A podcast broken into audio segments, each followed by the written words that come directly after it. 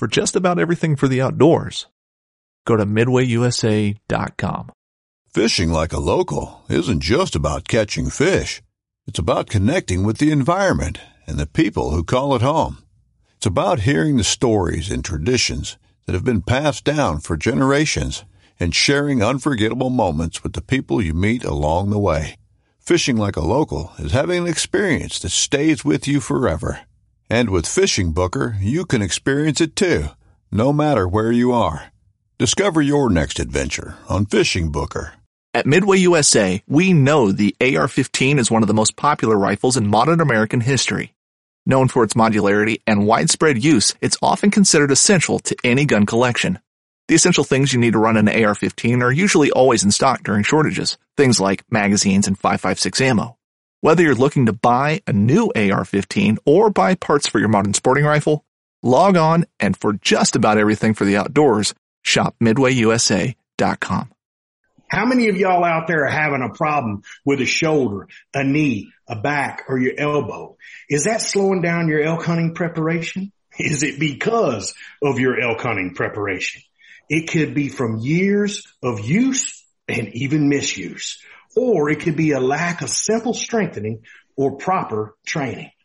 Whatever the cause, it can absolutely limit your effectiveness in the elk woods this fall. And limited effectiveness will mean limited success. We can't have that, y'all. Not in this elk camp. On today's show, we learn how to reduce pain, prevent injuries, train correctly, and perform at your highest level in the elk woods. That discussion, our Elk Bros shout outs and great questions from our awesome Elk Bros mailbox. So my friends, pull up a chair, adjust your volumes just right, and welcome to Blue Collar Elk Hunting. Welcome to Blue Collar Elk Hunting, brought to you by ElkBros.com with your host Gilbert Ornelas and elk hunting coach Joe Gilly. You want to hunt elk? They live to hunt elk. Their goal is to share with you what they have learned grinding it out for over 35 seasons, doing what they love. So come on into camp and set a spell. Welcome to Blue Collar Elk Hunters.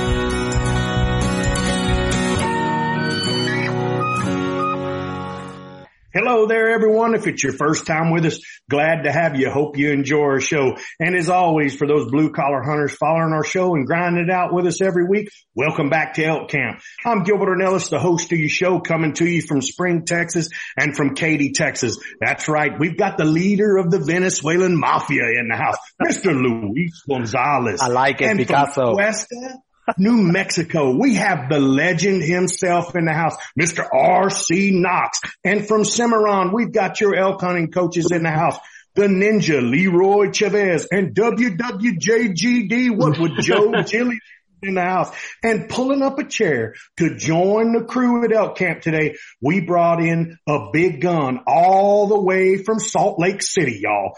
Today's guest specializes in physical therapy and injury prevention for all outdoors men and women, hunters, bow hunters, archers, and mountain athletes. Basically, he's found a way to combine his two passions of physical therapy and the outdoors to help folks just like you and me get healthy, stay healthy, and stay in the hills chasing critters.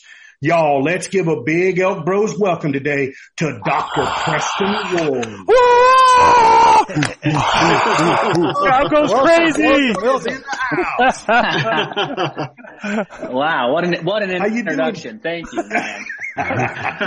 Most I'm welcome. well. Glad to have you, Dr. Preston. Welcome to Elk Camp, buddy. Yes, sir. Yes, sir. Thank you very much. I just got to uh, tell you, Mr. Ward, you know, you know, I hope you feel the same way I feel every time I join this podcast. I'm just surrounded by complete wisdom. You know, and, and There is no doubt about that. I mean, We, we I got- humble I- all- every day we show up. That's for sure. Luis, I don't know what I got myself into. I'm this is intense right here. I'm oh, excited. you haven't seen the half of it. For sure. You thought med school was tough, Doc. Uh, Navigating this is an education, son. Let Don't worry tell about it, man. We take it easy on the new guy. Thank you. you. Yeah, It's the Nah. manos of the world who have, really have a tough time around us. exactly. Dr. Ward, could you give us a little background on yourself? Yes, thank you for yeah. Thanks again for the introduction. Thanks for letting me have on. So Absolutely. I Yes. I am um, yeah Dr. Ward Preston here and from Salt Lake City, Utah, Sandy, Utah, and so live in the Wasatch Mountains basically. Um, and a little bit of background about myself. I grew up here in Utah. Started hunting from early age. Um, ended up going to physical therapy school, receiving my doctorate degree there. Um, went on to a residency afterwards and studied orthopedics. So uh, my specialty is orthopedics, everywhere from the head to the toes. And let's see, I was sitting in an archery shop after having not hunted for a few years because I was poor and a graduate student. So I had a little bit of money after grad school and sitting in an archery shop with a new bow and listening to old timers ask, you know, not even old timers, just people complaining of their shoulder pain. So I said, Hey, why doesn't someone capitalize on this and start a business? And then it dawned on me, that's got to be me. And so, um, started doing some, started doing some market research and found out that, um, there was yet to be a physical therapist specifically for archers and hunters. And so started my practice about three, four years ago. And here we are today, enjoying every minute of it. Wow. That's too cool. He is the Yeah. Pretty doc cool. of the Elk Bros, man. This dude, Doc, Doc of the Elk Bros. doc of the Uh, Elk Bros right here, man. So, Dr. Ward, we my, need da- it my too. daughter. We're all My screwed up, man. So my daughter's currently looking at going into occupational therapy. Uh, she's at Ouachita Baptist right now. Have two degrees when she graduates. She'll have one in kinesiology with pre- pre-professional studies and then a degree in psychology as well. So they're two separate degrees in the same four years, but she's going to go to OT school. And, uh, she's like, I don't know whether I should get my doctorate or, or what. So I'm like, I don't know, baby, but the well's getting dry. You know, so, uh, yeah. Exactly. Yeah. but she Yeah. she's been sha- Yeah. she's been she's been home from she's been home from college and she's been shadowing doing shadowing hours and she absolutely loves working with people and and you know seeing their injuries and helping them get better and stuff like that so she's digging what she's doing so um I just, you know, a guy from your background and stuff like that, I'll let her know that, uh, we talked tonight and then she'll listen to the podcast as well. But, but, uh, that's her, her passion's kind of going in that direction is helping athletes and, and hunters and, you know, anybody that is having trouble with either occupational or physical therapy. That's kind of her, her deal Well, as well. We're So, going to have a lot of questions tonight. Oh, dude, Mr. because Ward. like I said, yeah. we're all either aching, hurting, limping, cramping. Heat up, man. You I name mean, it, man. I mean, this group, just I, mean, we're just bi- like, bi- you put all of us together and you maybe get one good dude. I, I just tore my bicep off the bone eight weeks post op. with Luis, he doesn't Yeah. do he, he, he doesn't do brain work, bro. You just you have to Oh, like. that's all right. We got the I was, you know, you gotta, you we got the ninja over there. Oh, we don't yeah, have to yeah. worry about that. We, we got the brain. We got the- That's right. over there. Hey, I That's ain't right. worried about the brain part, man. It's just uh, oh, the rest of my body, which doesn't work. How old are you, Doc?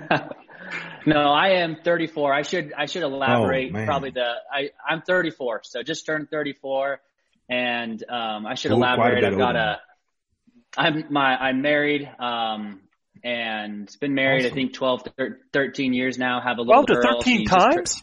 13 oh, yeah, 13 I, years. You know, uh, them, you know them Mormons up there, Joe? Them Mormons up there in Salt Lake, they like all them women, man. I, uh, I knew that. I knew that was coming. Yep. Utah, so. I could. I knew I was going to have to figure out how to get it in, Doc. I'm going to have to figure out how to get it in. Joe edited it out, was, promise you. Oh, not that one, man. That one's staying for sure. keep, keep it in. It, it's good. It's good. Good conversation piece. But married and – have a little girl. She's eight years old, and so yeah, getting them into hunting and archery is fun. So got a got a good life. I can't I can't complain. People, Well, I got it's a a good beautiful life. so- place where you live. I've been to Salt Lake City many Yep. times, and it's beautiful, beautiful country there, man. Yeah, try Yeah. try to fix it now. Do He's what? trying to fix it now. He's trying to fix it now. Well, let me, so good food too. For for our listeners out there, uh, a little background on this is that um, I had an injury, and I really, I mean, we were on a pig hunt in February, y'all, right? Yeah. And Yes. You know, Oh, I, I injured myself big about one. four years ago, and in that amount of time, I've done things like, um, just really worked on keeping muscles strong and actually adapting and changing my shooting form to be able to shoot. You know, um, if you, and I never realized it till I look at images like years ago of me and then I pulled up some of the shots of me drawing in the last two years on hunts and stuff and different things. And actually a listener made a comment on Instagram. And when he did that on Instagram uh it, it kind of made me really like reevaluate and take a look. And I was like well I'm drawing the bow and I'm getting back and I'm killing things. And that was like my mentality. Well we went on that doggone um pig hunt hunt. and then when I started to get when I got there and I tried to draw the bow in the blind I I about ripped everything man. It hurt like a son of a gun because I could not then change in that tight situation, right?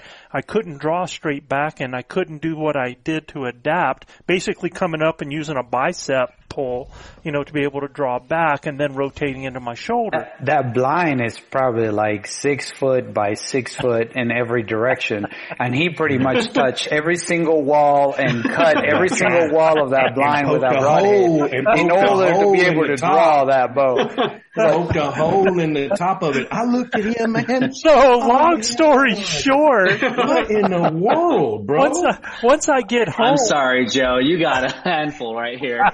so once I get home, dude, I am. Well, you gotta understand, man. He's like the Messiah, and when we look over there, and he's like struggling, bro. I'm like, man, what is going on? Something must be wrong with his bow, you know. And and it was the it was just the Indian. It wasn't the bow. You know what I mean? Yeah. And, and different. so when I get home after that, I mean, I couldn't sleep at night. I'm hurting all day, every day. I figure I'm, you know, I couldn't draw my bow back. Everything was like, so I was like, man, I'm gonna, I, I have a feeling it's up, it's time, I'm gonna probably need shoulder surgery.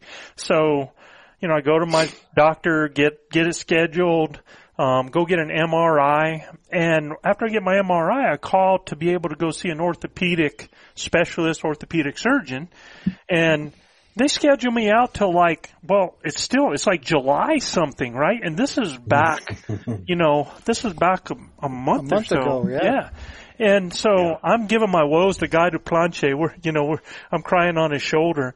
And Guy said, Joe, Joe, look, dude, you ought to give a buddy of mine a call, man. Joe, Joe, Yeah, yeah. Joe. There you go. There you go. He says you're gonna Joe. you're gonna meet him at Mountain Archery Fest. He says you know he, he works with uh, mobility impaired out there. He does the course on there. He's uh he's an incredible PT and he'll he'll just zoom with you and work with you like that. And I'm like really? And he goes here I'll, I'll hook you up. And he makes a call and I make a call. Next thing I know, Preston calls me at like it was like in the evening. And first of all, I'm like, whoa, wait a second you know, I, I just had a doctor call me like after hours and, you know, he's not on the golf course. Not on the I golf actually course, talked to no. him. I actually talked to him. Talk to him and he's Yeah. like, here, let's do this, let's do this, give me a call. Um, I'll, this tonight, later on tonight, I'll jump on with you and we'll do an evaluation over Zoom. And I'm like, really?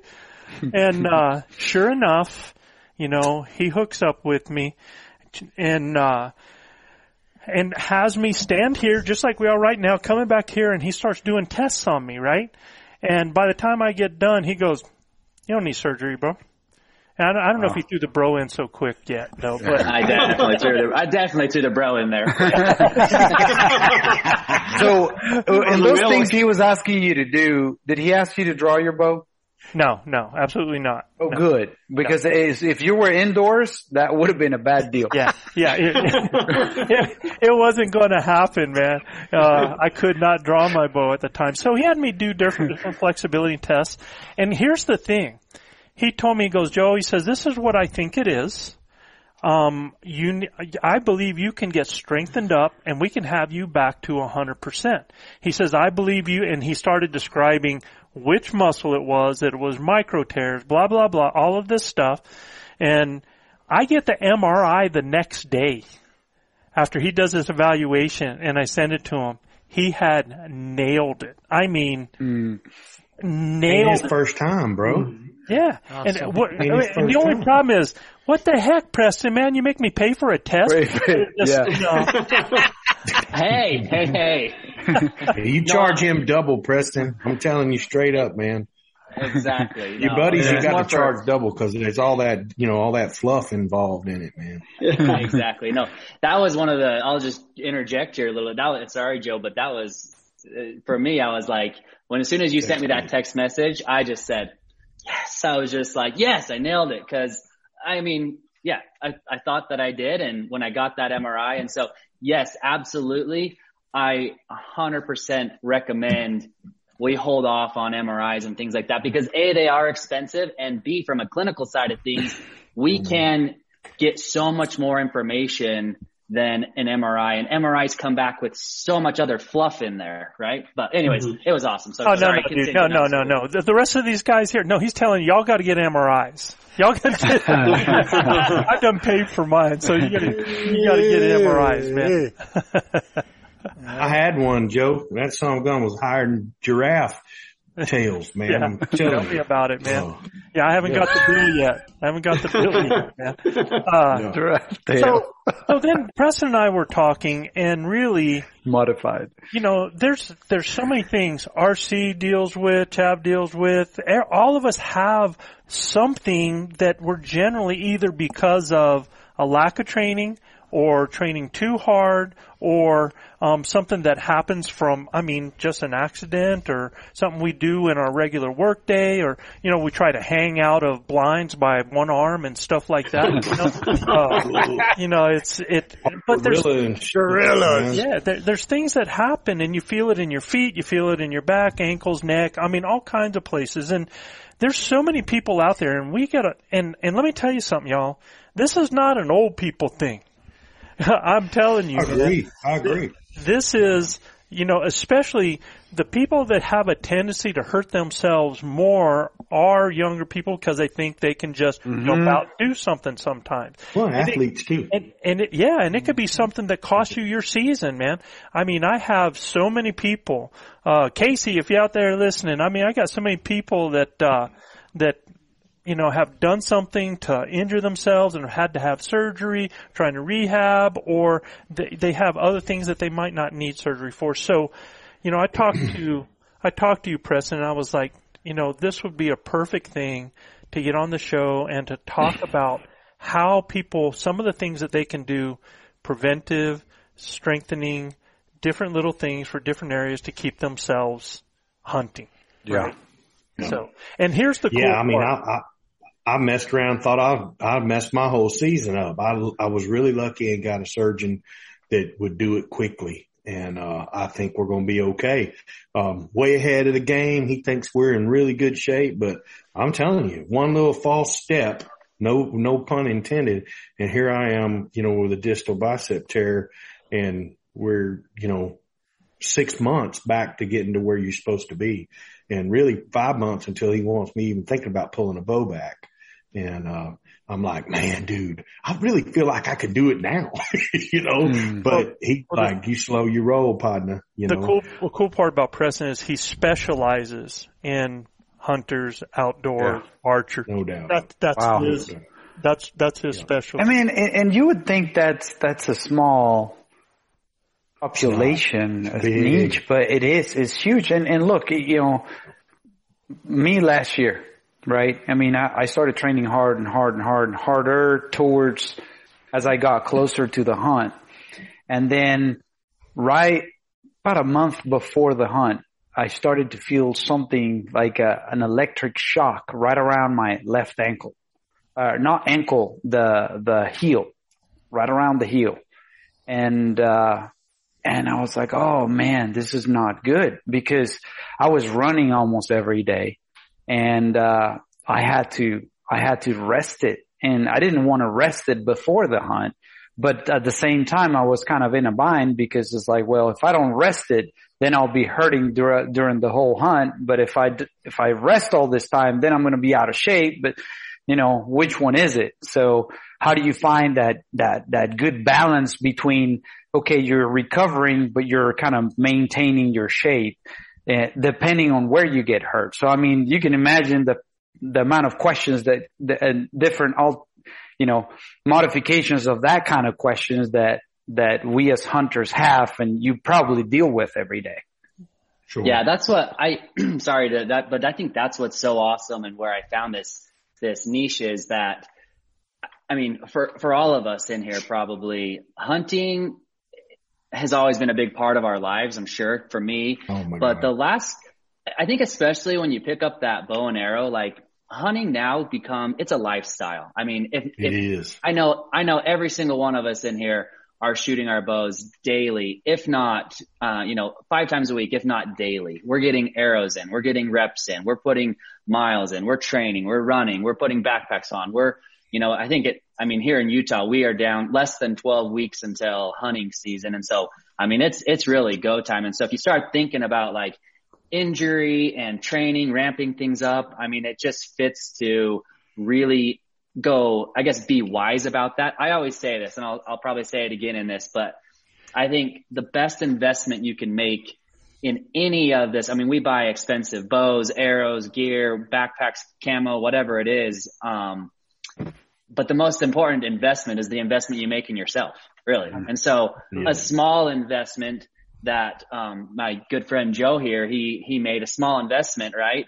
and the outcomes are speaking for themselves like you know doing great shooting shooting better strong all sorts of things and i think that's that's the key thing here is make that investment find you know that expert and that's kind of where i feel very humbled that i've been able to you know develop this for for people for archers. And so yeah. Yeah. And yeah and and and it's great to to you know know that that you know, there's guys like you, um, I'm sure very few, um, that can help people once, you know, they find themselves in this situation. But, uh, you know, I guess part yeah, of what we'll like to discuss today is what you know, preventively, what are the things that you see that, that help a ton as well? And right? that's going to come in that. next we're going to get, we're going to get to that, Luis. I promise you, man. oh, I'm sorry, man. I'm just getting excited over it's, here, man. I, I told you I had a lot of questions. Yeah. First part, the first part of this though, Joe, let's get this party started and head yep. over to our Elk Bros mailbox. Yeah, absolutely, man. Hey, Chav, you want to take that first one for us?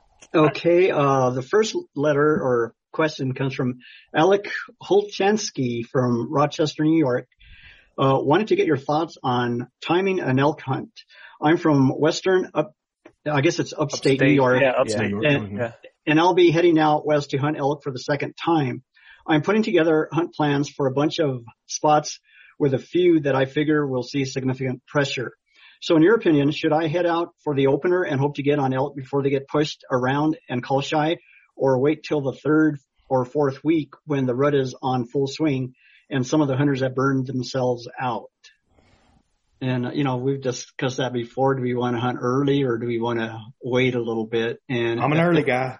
Yeah, I'm an early guy too. Uh, any thoughts on that from you guys? Well, I, I, I want to think about the fact that this guy's like, this is his second time, you know? Yep. So, you know, to me, when you got a, a, a new elk hunter out there, it kind of depends on their skill set and their ability and understanding of, you know, how to deal with elk if they're quiet, man. I mean, if he mm. doesn't have the skill set and if there's somebody that really needs to hear an animal to find an animal or there's somebody mm-hmm. needs to hear an animal to locate an animal, then I tell you to hunt. Might be better second. Yeah, later on, because if anything, now at least you're going to hopefully, and let me tell you, things can happen in that late part too, oh, where yeah. things shut yeah. up. But, um, but it's a lot better opportunity because you're going to have herd bulls are going to be herded up. You're going to have satellite bulls are going to be yelling at the herd bulls. So there's going to be opportunity and I would change my focus, especially if I'm a second year hunter. I'm going to let, you know, those bulls scream and take me to them and I'm going to focus on some of those satellites, man, and, and yeah. try to pull one also, Joe, also, Joe, I'd like our listeners when you, and, and I'm not ragging on Mr. Alec, but mm-hmm. I'd like for you when you send a question like this, please let us know what area of the country you're hunting in. I believe he's in Colorado, bro. I think, yeah, he's in Colorado is where he's going. I oh, believe. Oh, okay. Well, I'm it doesn't from- say that oh. here. Uh, oh, I got you.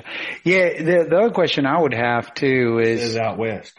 Mm-hmm. Yeah. The other question I would ask too is, you know, depending on where you're hunting, I'm not sure where that, as far as weeks, when it overlaps with muzzleloader or maybe even No rifle or anything like that. Because if it's an area where all those types of hunts are allowed to, that's a factor to think about as well. Because if it's just bow, it's different. But if if you got something else overlapping, um, then then that's a factor to consider, in my opinion. Yeah, the, the elk are absolutely going to be their dumbest at the beginning, right? 100%. and, you know, They're- they, they, they They'll haven't be had least, people they'll be least on edge for sure. Yeah.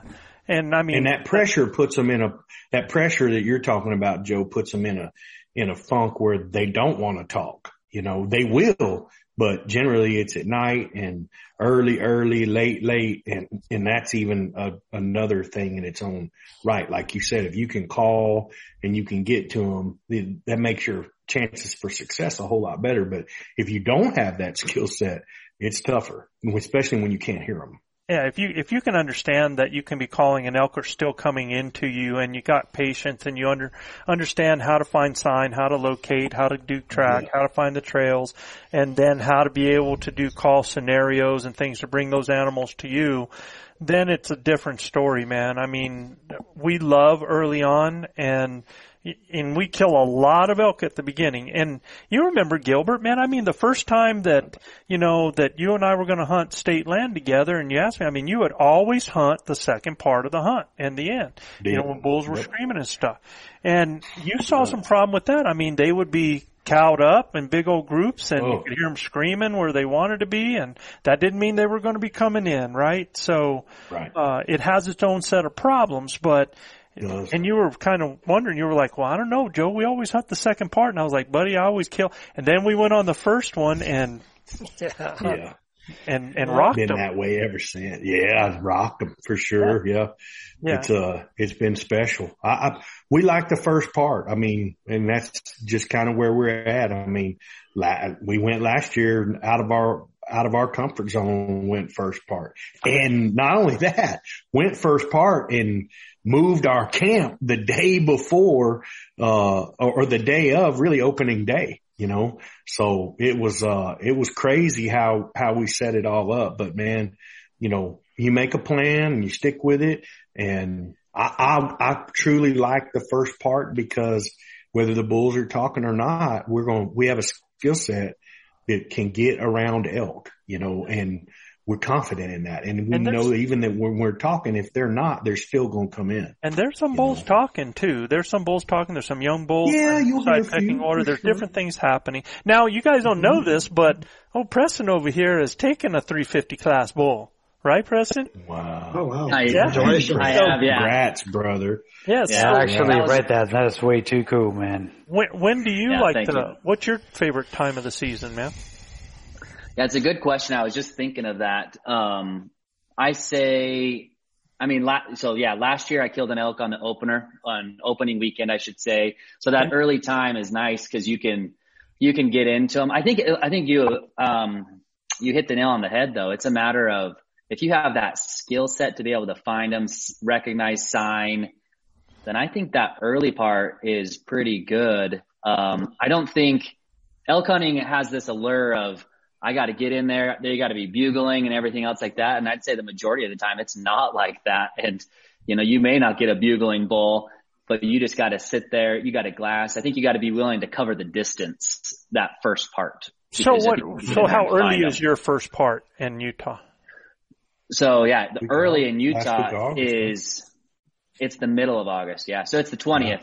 I think I think this week I think this year it starts on the twentieth of August. It's kind of a little screwy, but yeah, we start the twentieth of August and end about the twenty first of August, uh, September. Excuse me. Yeah. So when you kill a bull early like that, are they still in velvet? No, uh, you they're can get out. that. You can get that. You can get that first week, um, but you'd see the maybe the younger ones, but they're all. Yeah, I mean they're pretty much all rubbed out by that time. yeah. Gotcha. Yeah, the the spikes Um, you- still have just like they are when we have them, and Yeah. you can find a rag that's still going to have pieces hanging off and stuff like that. you Sure, know, because sure. it it's always those bigger bulls that that peel first and they go down. You know, and it's the same thing. They Yeah. drop first, and the smaller ones drop later. So I think what I would have to say is if this guy is serious about elk hunting and he's going to do it year after year after year, the more you can learn about elk, uh, the better off you are. And I think that the last hunt would be ideal for him because then he's going to learn what the rut sounds like, what cows sound like, where they're going to be, and he's going to take all of this in. So now he's got this knowledge, so maybe he can go out next year and go on the first hunt and try it and see what, you know, now that he kind of knows what he's supposed to be trying to and, look and for. that's a good point. I mean, it's kind of like what we said with Gil. I mean, he he's gained experience in that Exactly, second part, yeah. and and then Mhm. then converted that over to the beginning, man. So it made it happen. Alec, I'll also, Alec, I'll also let you know that might reach out to Joe. Some of our elk hunting coaches might be available at that time if you need an elk hunting coach in camp. So, uh, I don't want to get out in front of anything, but Yeah, Alec, yeah, you might reach out to Joe. Maybe Joe. next He- year they he will. might Maybe know next somebody. year. Our coaches are all accounted for this year, man. So let's let's uh, go to the next one. And and guys, we know Drew. Drew's a, a friend of the Elk Bros. Um, Yes, sir. and, and Drew's hair is uh what's so cool about Drew is he's got a hunting group and these guys like do Zoom meetings to educate themselves and to talk about different things and I mean they are just I mean they're they're elk brother nerds, man. They just really get after it to learn. So I can appreciate that. And, and he said this to him. He said, my hunting group spent some time discussing potential pros and cons of facing towards versus away from each other on a cold blind on a cold calling or blind calling scenario, especially in instances when elk come in silently. And so when when he's talking about cold calling, for you guys that don't understand that, is basically cold calling is when you set up in an area um, because you you know you think there might be elk in there, but you haven't heard or seen anything. So that's why they call it a cold calling or a blind calling. You're just now you either seen sign or you smell or something like that that's giving you a reason to cold call, and it could even be just because of um, you're an area where you think it's going to get out, reach out there. Maybe it's a type of funnel. It kind of um, reverberates through an area, and, and elk can hear that in a distance, and it's good for a cold calling. And so he's saying when you set up, let's say you have two of you, or you have three of you. He says, what are the pros and cons of facing towards each other? You know, because generally you're going to be about you know 30, 40 yards apart. You know, uh, you can be anywhere 20 to 40 yards apart, depending on what the terrain is like, what the vegetation is like. And you're doing this calling sequence where you're portraying a picture of for of different things that it, that the scenarios could be. We're not going to go into all those, but uh, cold calling is generally going to start out with a lot of cow calls and stuff like that, right? So Yeah. When you're doing that, is it better to face towards or face away from each other is what he's saying. And he says facing each other, he, they felt like the pro. Obviously you can see your partners and easily react to visual cues like hand signals and general body language. Con, you're relying on your partner to watch your six. So if an elk is coming in silently, someone will likely need to communicate to that blind partner so he can turn around and transition into a shooter role and one of the partners into a caller role. Also, if a partner can uh, see the elk coming in behind the blind partner, then presumably the blind caller is also within line of sight of the elk. He'll need to be careful repositioning and likely be depending on a partner to tell him when it's safe to move or the elk has gone behind a tree or something like Hey, that. Joe, are, we talking bow? Yes, rifle? archery. Yeah, this is archery. Yeah. Archer. Hell yeah. Yeah. And then, and, and these, I can tell you, man, these guys, I, I think they're kind of little overthinking it, but, Yeah. but it might be a Way good discussion overthinking. thing. All right. No, So- and but, but look, man, but I, I think I think the mm-hmm. question is great. I I, I just yeah, you, you can go ahead and, and I'll, yeah, I'll, let's I'll do the facing opinion. away, and then we'll Yeah, the discuss. facing said away, yeah. Facing away from each other, the pros, each hunter should have first and best opportunity to see or hear an elk approaching from their side, and is already in the proper shooting position. Our plan has been to simply have that partner stop calling as soon as there's an elk coming towards him. If the other partners hear that he's stopped calling, they should know that there's an elk approaching and they need to transition into a more of a targeted caller role. Even if the partners don't realize that the other has stopped calling, their continued calling scenario should keep the elk moving towards the calls and past the now silent shooter. Con again is obvious and the inverse of above. You can't visually see and respond to your partners. How do you all set up in these situations? So, so yeah, and, and what I was going to say, I mean, you know, two two things that I think are critical uh, before your setup. Obviously, is going to be the wind. Absolutely. To and to Absolutely. the topography. There you go. So, you hit the so, two. Man, I'm proud of you, Luis. I thank you, brother. I, I learned from you best. Yeah, yeah, makes me feel good. Two, Send you two major yeah. things. Yeah, Gotta yeah. Have so, those right or nothing's right. Yeah, I mean, so I think I think then based based on those two things, you know, a lot of the answers to this will just kind of you work know come out. for the yeah work themselves out exactly because I think it. uh you know, the, the, the, if you're bow hunting, you can't be that far apart from each other anyway. I mean, I wouldn't say no more than 50 yards if, if yeah, both of you are hunting. That's a scenario. That's yeah, and if, and if the, if it's very wooded, then, you know, it's going to make it harder. You may want to be closer and you need to be closer anyway because if, if the bull is coming in, the bull is going is, they might come in silent, but you're going to hear him before anything else. So, I mean, you really don't need that 360 degrees. You just need your ears and you need to be kind of spinning your head anyway if, if you're in a, in a, in a blind calling situation too, well, right? And, and I'll tell you that early in the year, like you're talking about, Luis, I've had bulls come in from behind me downwind like they must not have cut my wind until they got to me. You know what I mean? Yeah. And all of a sudden I turn around, look, there's, there's a bull staring at us 60 yards away. Right. So we've learned and evolved over time that yeah, we, if there's three callers in the set and we're putting on a scenario, we're going to have one guy looking at our six right? And then the other one's setting out front. Now, if there's a bull that pipes up and starts coming out front, well, we'll reposition and get into that flying V and get after him, right? But at the end of the day, yeah, you always want to watch your six. I can't tell you how many times I've turned around and looked and there's, you know, Joe and I had that happen to us a couple years ago. You know, we're out there calling and calling and calling. We got a bull coming in from our, our left hand side, a big bull coming right to us. And we turn and look to the right and there's four more bulls looking at us coming from our, our six over there on the right hand side. Right. So, I mean, it's just, yeah, you need to keep your head on a swivel. You need to, one, mind your wind, know your topography, and then set guys up like Joe's taught us in that flying V. I mean, I'm, I, we've had four, four guys in the set before, uh, but generally it's three, you know? Yeah, but I think the challenge here that they're talking about, it sounds like there's just two.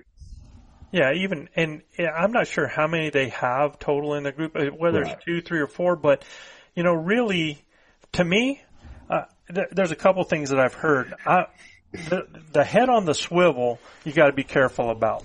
You know, uh, yeah, you, gotta let, yeah, you got to let your eyes do most of the looking for. Yeah. You got to be careful with that. Um, the other thing is, is if I've got a wind that's blowing behind me, you know, I that's the spot. I mean, if it's blowing in my face, I'm not worried about my. About what's behind me, yeah. Yeah, exactly. I'm, I'm, not worried about that. You know, mm, I, yeah. I'm I'm going to be more worried about where it coming from across or coming from the mm-hmm. front area like that. So uh, myself, I like to have so that I'm not staring at my partner across there because I mean yeah, yeah, I mean, look, you've seen Gilbert. Uh, you can only do this for so long, right?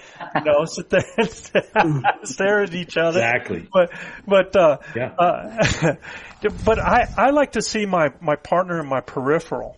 And I like yeah. to be able to cover an area more off to their, an angle off of that person and not so much exactly. right behind them because my peripheral can catch everything off to his side in front and off to the side and he's and, doing and the same thing towards my side. Just to clarify, you're in front, you're behind, your right and your left, your peripheral are based on wind in your face. Correct. Yeah. So and you're terrain. facing because your yeah and yeah your terrain. Yeah. the, in your the other terrain, thing yeah. is, is I want to put us in a situation where we're not seen until an animal gets within our shooting range, right?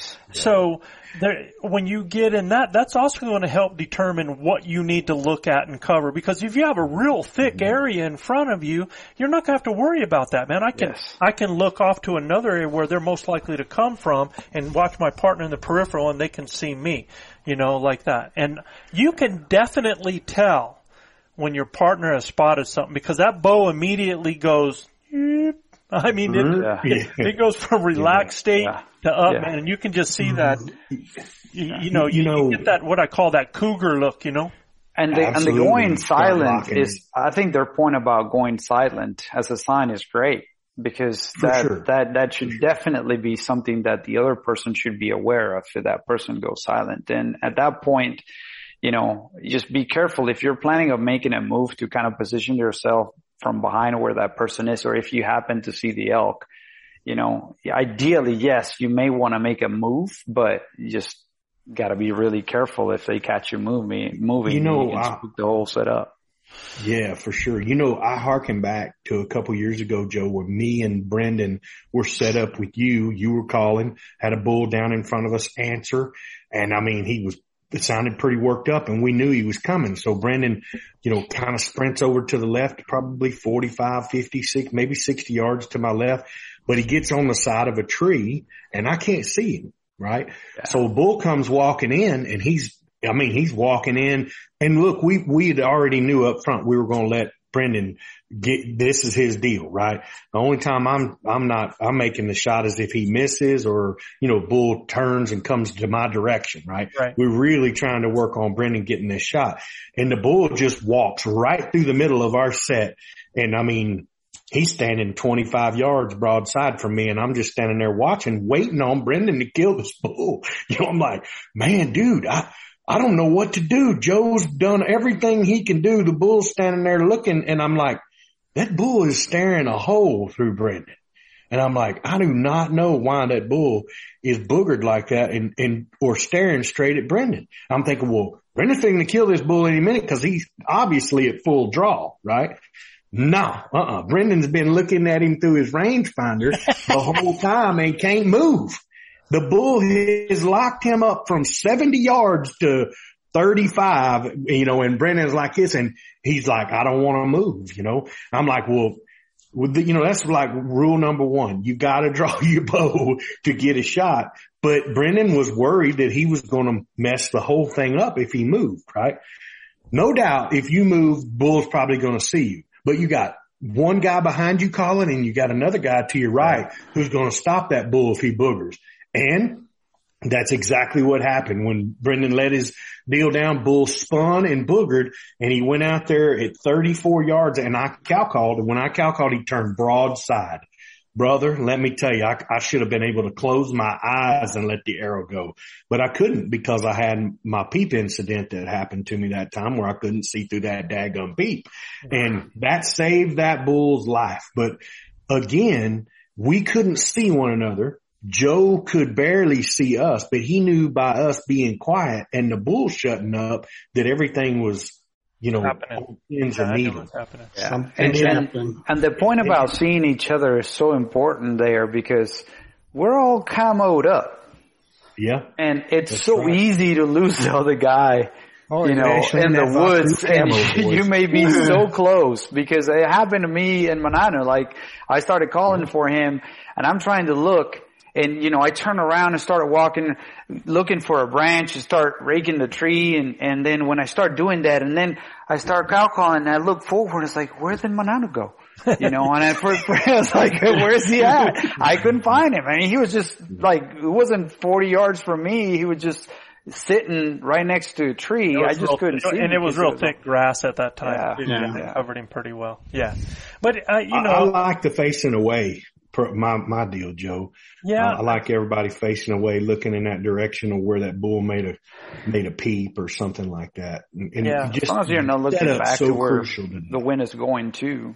Yeah, it, Yeah. uh, again, I it, it's so easy. I would to pay less say. attention to my six. It, it it's so easy to say, man, but you know when you get out, The only there- time I would pay attention to my six, Joe, is if I'm got a draw behind me and that bull could come up out of that draw that, you know, he could get below your wind because your wind's passing over the top of him. You know, you got the thermals coming up, That's- wind's that's passing exactly over what I'm the top talking of him. about though is every Yeah. situation is going to bring different variations. So Right. You got to play the wind, you got to play the terrain, and then you you Yeah. set yourselves up so that you can best cover the area, um, be in the best shooting position if an animal comes from your side, and be in the best situation to be able to help your partner if you hear them go dry over there, right? So, um, and hopefully an animal you know, pipes up or you hear that, that branch breaking.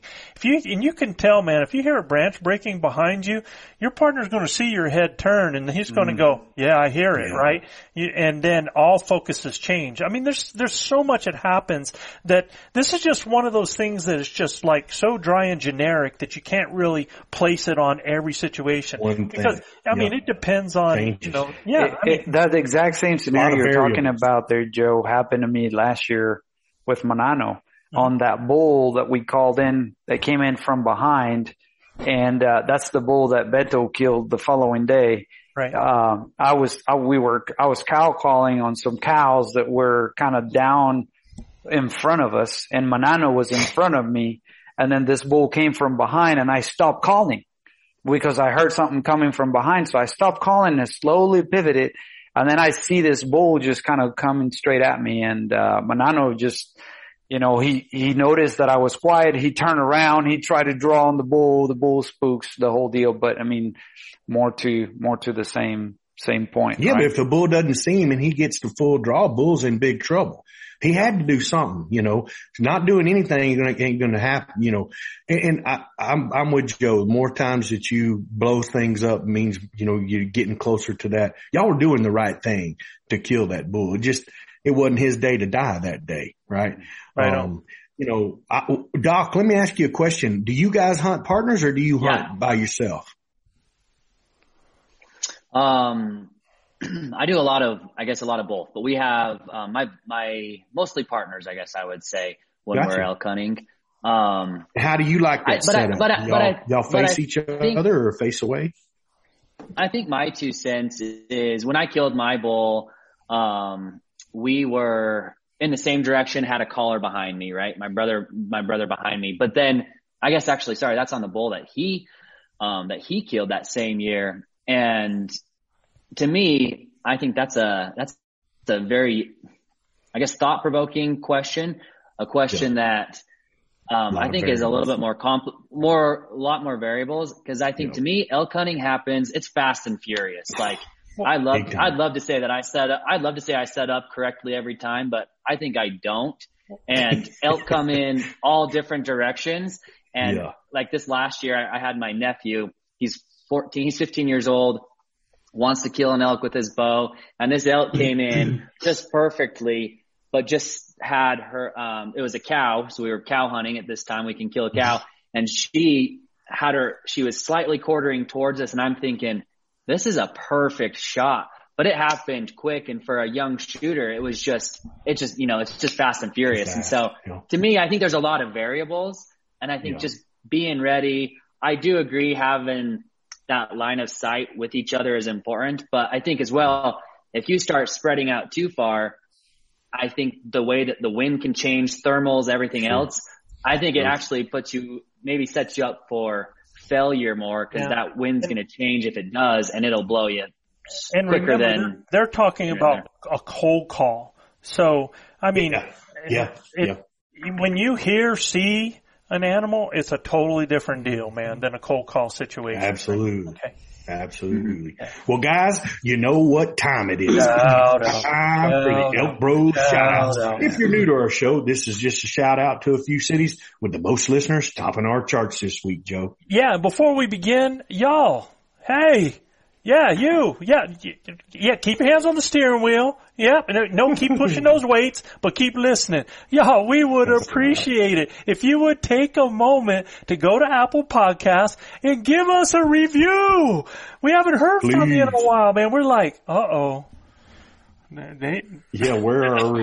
what, what, we're in trouble, man. What's going on, man? We must not be doing it, man. I, I thought we were putting some good material out, Gilbert, man, and, and it's For like, sure. we ain't getting no love, y'all. Come on, man. Man, All right. we had Paul Bedell on, and we gotta be full of reviews. And and now, especially now that we're doing way better, that Manano's With not. Manano gone, I mean, you might have to bring Milano back. hey, Preston, why don't you start us out, bud, with a shout out to your hometown? I'll tell you, this is the craziest bunch of elk bros I've I've hung out with. So definitely give a review because this is a good. Um, I'll give a shout out to my hometown, Sandy, Utah.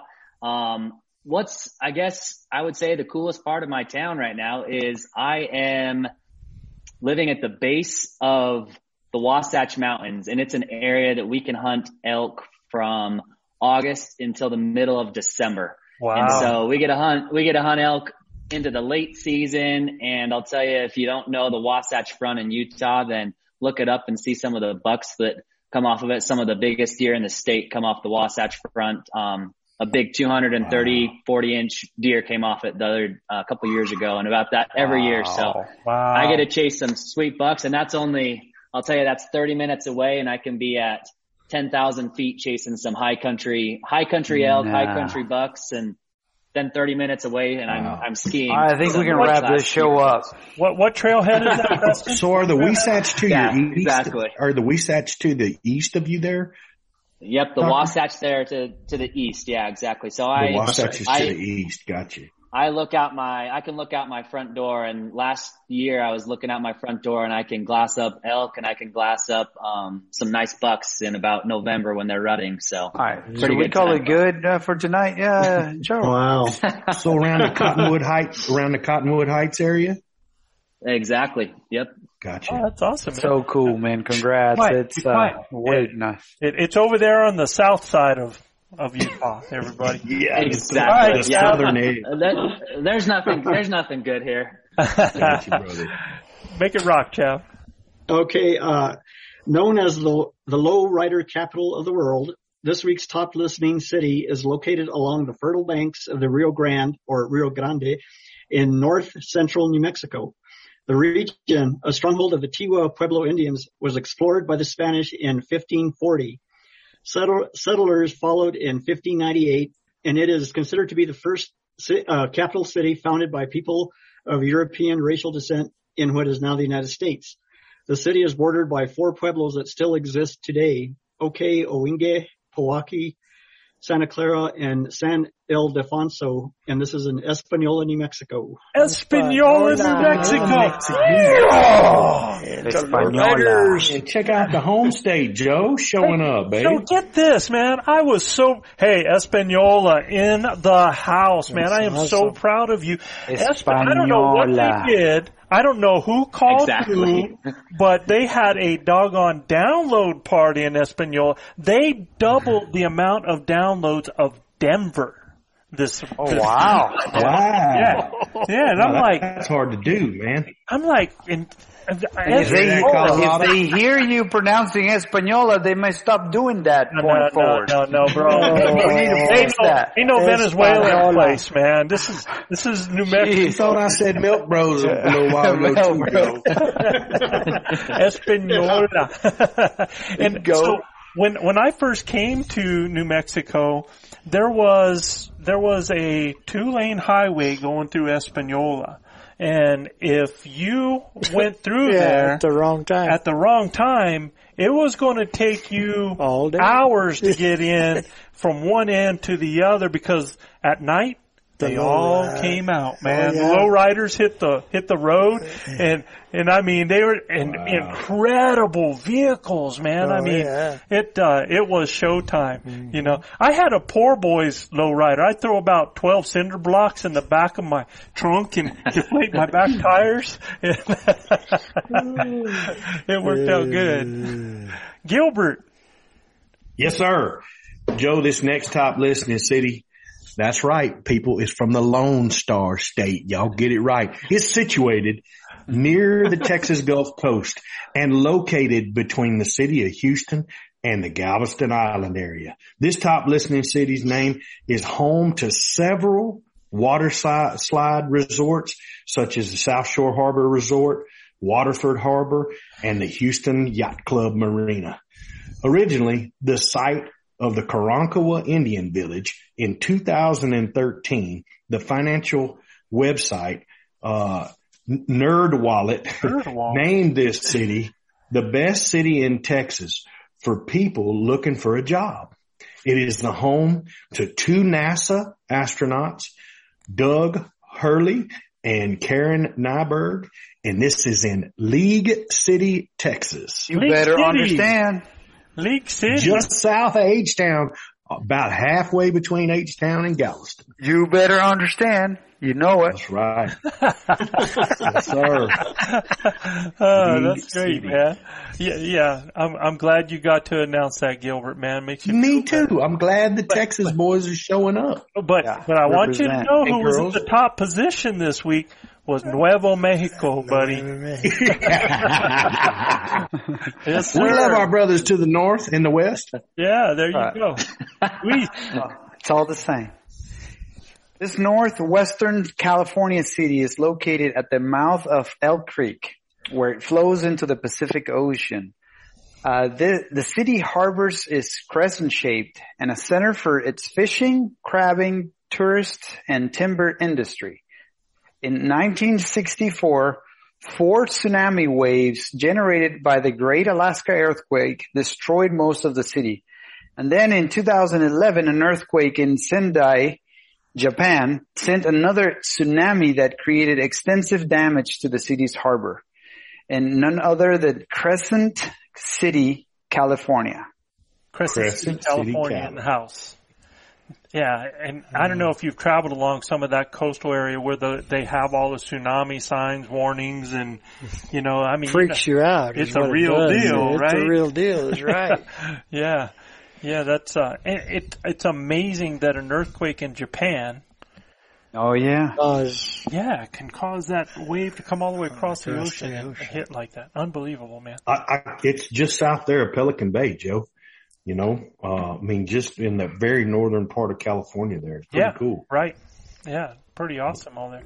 So even though our next top listening city has been known for the production of different things such as automobile parts and plastics, blue at one time it was the largest producer of blue jeans in the world. So now, now we've hit on what's important, right? Yeah. Routines, man. Yeah, we got to know where this is. Yep. Residents and tourists yeah. alike celebrate an annual powwow festival and the Old Timers Day. The powwow is a special occasion for Native American tribes to gather to honor and share traditions with one another and the pul- and the and the public. And the blah blah blah. Man, man. The public. Luis, quit drinking. It's a festival. Blah, blah, blah. yeah. I like it, Picasso. Uh, in Columbia City, Indiana. All right. Columbia City, Indiana. And you know they're the Midwest showing up. And they're not the only one that has a big powwow. We have a giant powwow here in New Mexico that brings all the tribes. And I mean, uh, in October, mm-hmm. in Albuquerque. that was a kumbaya, man. Yep. Yep. It's a. no, no. I don't know. You don't know what it is. kumbaya. You don't know what a kumbaya is. I, I'm just saying. Now he's just talking. Joe, our next top listening city is located is part of, in, it is part of the Colorado Spring, Springs metro area, bordered by the Pike National Forest to the west, Colorado Springs and the Air Force Academy to the south, the foothills and rock outcroppings to the north, uh-huh. I-25 uh-huh. to the, and the rolling plains to the east. It is first settled as a railroad stop for the Rio Grande Railroad and or Rio Grande Railroad and was named Henry Station in 1879. Three years later, it was renamed and a, after a nearby rock formation in Monument, Colorado. Yeah, Monument. Monument, yeah, and it Monument, Colorado. Monument, Monument is a beautiful place oh. in between Springs yeah, and absolute and yeah. Castle Rock, or mm-hmm. right? Yeah. You think it's pretty around there, Joe? you think it's pretty monumental? it is monumental, bro. And I believe they have a lake, Monument Lake, there as well. Yeah, I love it when I love it when RC is on the on the show, man, because he laughs about everything. Makes me feel good. Even if the joke is pretty bad, I know RC's gonna laugh and you know have a good time. Oh my god! All right, guys, let's get to the content. This is what we came for right here, man. And uh, and so you're on, Preston, and this one is about o- avoiding and dealing with injuries that affects us as elk hunters. So uh, the first thing that I want to talk about, and and you probably see this with the people that you deal with, Preston, is that there's a direct correlation between hunting success and how we feel physically. Would you say that's correct? Yes. Absolutely. Yes, absolutely. Like I, I mean, I mentioned this earlier. The best investment you can make is in yourself and people that, um, don't feel good, whether it's physically or even mentally. I mean, and, and I think we hear, I'm going to jump on this side note as well really quick that, um, I, I do some work with the USA archery team and, um, we hear about archery being, you know, 100% mental. And though I do agree that the sport of archery is mental, there's a large part. If you're not physically prepared, then um, mentally you won't be prepared either. So, anyways, yes, I do see that correlation for sure. So you're saying that these Olympic athletes, they just don't go and just shoot all day. That's not what their training is. Just popping paper all day long. I mean, they have to do other things to be ready to be world class uh, athletes. Well, I I know it's a question for Dr. Ward, but my my humble opinion will be you in order to have the discipline to do that, you have to be mentally right. And then having the muscle memory to do it right every time would also positively affect your, your mental state for the competition. yes. Okay. Yeah. Um, no, I think that's absolutely right. But I, at, at the same time, when I think about a hunting scenario, I'll jump back to that. If, if people aren't prepared if they're not prepared physically and you know they're injured whatever it might be they're not prepared physically then mentally they may be going into this thinking man can i really make it that far? Can i make it that can i make it those four miles into the back country? Uh, man what if i get one? Can i get it out? Or man what if my shoulder bugs me again? Am i going to be able to draw my bow back in that moment of you know truth? And so i think that physical preparedness, mental preparedness, it's all, it's all there and they both piggyback off of one another. Yeah. Yes. I think, I think it, it adds to the uncertainty and then that, you know, you, you start doubting yourself in, in a different levels. I agree with you, man. That makes perfect sense. Those injuries affect a lot of things. I mean, if, if you're having trouble with a shoulder, you're having trouble with a hip, a back, something like that, you're not getting good sleep at night. And if you're not getting good sleep at night, getting up at three o'clock in the morning, really starts to suck, man. So that sleeping blanket starts to feel a little bit better and that sleeping bag, you want to stay in it. And, you know, next thing you know, now you're missing out on opportunities to locate animals. So, you know, uh, and those naps in the woods get a little bit longer. You're cutting down on your hunting time. And if you're cutting down on hunting time, then you're cutting down on opportunities. So yeah. all of that rolls into each other, right? Yeah. You know? If you're out of breath at the top of a mountain and the elk's coming in, you can't draw your bow. Draw your bow at that point. Well, how how many people too? You know, they're, they're up on a ridge and they hear an animal down in the bottom of this crop hole down there, and they're like, "Nope, uh, uh-uh, uh not the way I'm. I'm not going to make." How many people, you know, pretend like they didn't hear anything after you know a bugle goes off of 10 miles away for at, at, the end of the day and Joe turns around looking for to see if somebody heard something and Manano and I go hmm, yeah. and you know that's that's one thing that I that you know I, I want to bring up is that when people end up avoiding pain grinders tuning in thank you for listening to the blue collar elk hunting podcast our goal is to share our knowledge and help you flatten that learning curve so that you too can have some of the very same incredible experiences that have given all of us here at Elk Bros a lifetime of memories. If you like what you hear or see, you can get all of this information plus so much more from our base camp elk hunting training camp the first in a series of online courses from our Blue Collar Elk Academy. Our base camp training camp allows me to use my coaching style and share almost 40 years of elk hunting experiences successfully hunting elk on public lands as well as over 20 years guiding hunters of all ages and experience levels.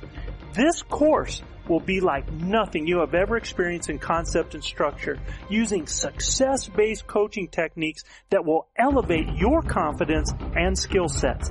Our camp will prepare you specifically from that final moment most in your control, those final minutes or seconds the elk is in front of you, backwards through each step and level, allowing you to see, visualize, understand, and relate every coaching point to what lies ahead, the next step, the next thought process, the next success. Because y'all, you've already been there. You know what it looks like. By tapping my 30 years of teaching and coaching experience, our camps are developed considering multiple learning modes with text, visuals, audio, as well as video. And base camp will benefit those new to elk hunting all the way to the 10 to 15 year vet. So if you are looking for that one thing to help you fill that tag this year, invest in the most important piece of equipment there is. You and your elk hunting knowledge. You can find the Blue Collar Elk Hunting Academy and the Base Camp Training Camp at elkbros.com. That's E-L-K-B-R-O-S dot com. Keep dreaming of the screaming, believing in achieving, and most of all, keep grinding. If they have to avoid pain, if it's happening in their hips, and let me tell you what, that's something that's not brought up a lot um, but there's dudes that you can go out and you can jog and stuff like that, but you get weight on your back and you start going down hills. Up hills aren't as bad. You start going down hills and you start pounding your hips, you start pounding your knees. You know, next thing you know, man, your your your hip area is just sore as can be. You start walking differently. You start, you know, you're not as efficient. You get tired out. And so that start, all of that starts to affect your mindset. So believe it or not, there's a lot of things that if you don't prepare your body for, you don't do maintenance for, it's going to affect your mindset because it's going to create limitations out there in the field. And, and, and I think, Joe, that applies not only during the hunt, but prior to the hunt as well. Yes, absolutely. Oh, yeah. Yes, absolutely. And I, and I love that, Joe, you bring up the hips and the knees because I'll tell you that is I I that, I mean that's a slam dunk. I'll say nine out of ten times people guys come to me who are preparing for a backpacking hunt. They've got knee pain, they've got hip pain, and we focus on the right the right muscles. I mean, as long I mean if you guys go put a pack on a 60 pound pack on or even a 50 pound pack on or carry out a, a hind quarter, you start feeling it right on those hip muscles. And most of the time it's because those muscles aren't conditioned enough and um, not strong enough. And so what's I really believe in as far as not just strength training, but also strength, I guess I'd say strength training to a certain percentage. Everyone there, we have the cool thing about um, what I do is there's very known statistics. You need to have your hip muscles this strong compared to your body weight. Now, maybe we should think about it this way. If, you know, they need to be this strong compared to your body weight, then they need to be this strong compared to your body weight plus a little extra because you're carrying a 50 pound pack. And so, um, when people come to me with knee pain and hip pain, I just am thinking, yes, this is going to be a slam dunk because we focus on those muscles and people get better and they have less pain going down hills. And so, anyways, I, I think that's awesome. Well, it's a lot of hip flexibility, hip mobility, and hip strengthening. And I, I think, I think that's the one thing that a lot of people are sh- on the short end of the stick on is, is the flexibility and mobility along with the with the strengthening, you know, and I, for for my example, right? I mean, here I was doing a lot of different type of shoulder things, you know, trying to make sure I got through every season. But because I didn't have, I didn't understand where the specifics were of what muscles needed to be strengthened to give support and to get blood flow going, just having that little bit of knowledge like that has changed everything for me, you know, and it's, it's given me a whole new life up in the mountains up there now that it comes to my bow. I mean, it, it went to the point that as an, as a instinctive archer, I shot 80 to 120 arrows a day in a session, right?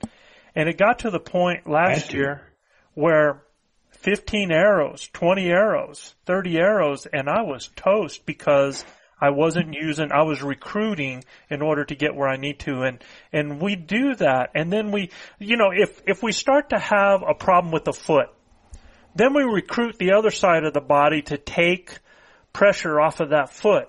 And now because we've recruited those muscles from the other side, we start using them to a max rather than sharing the load and we actually create an injury trying to take you know, trying to take pressure off of an injury. And I, I think that's something that a lot of people don't realize, Preston.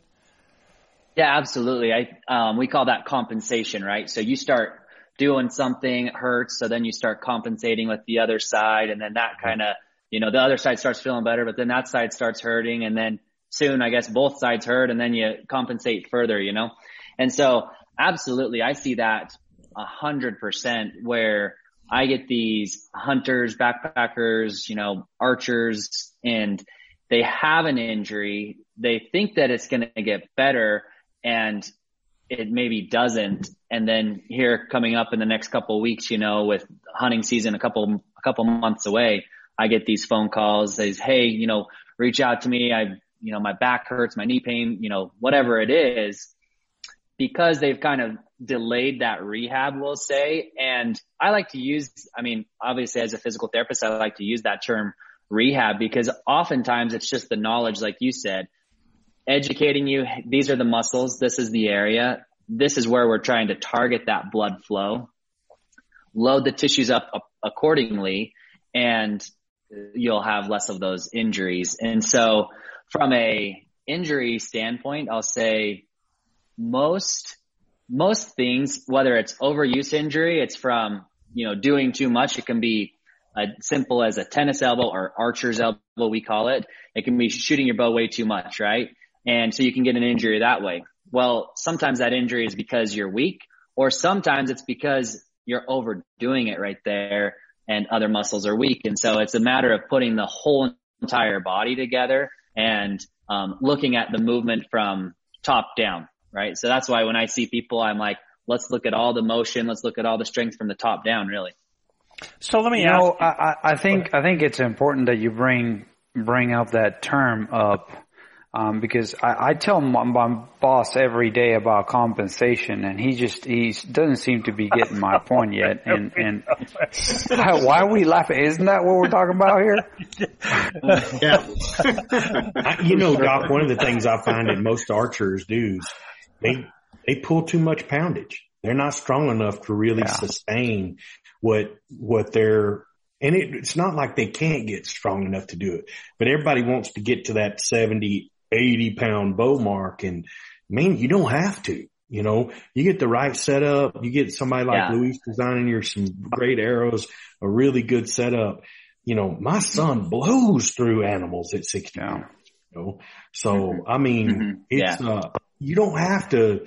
A, a lot of I watch a lot of guys, and I take you know I guide guys hunting, and they get in a blind with me, and they can't draw their bow back. They've never drawn from a seating position right? They've never had to draw from the seating position. They've never had to draw from kneeling or something like that. It's just totally different for them.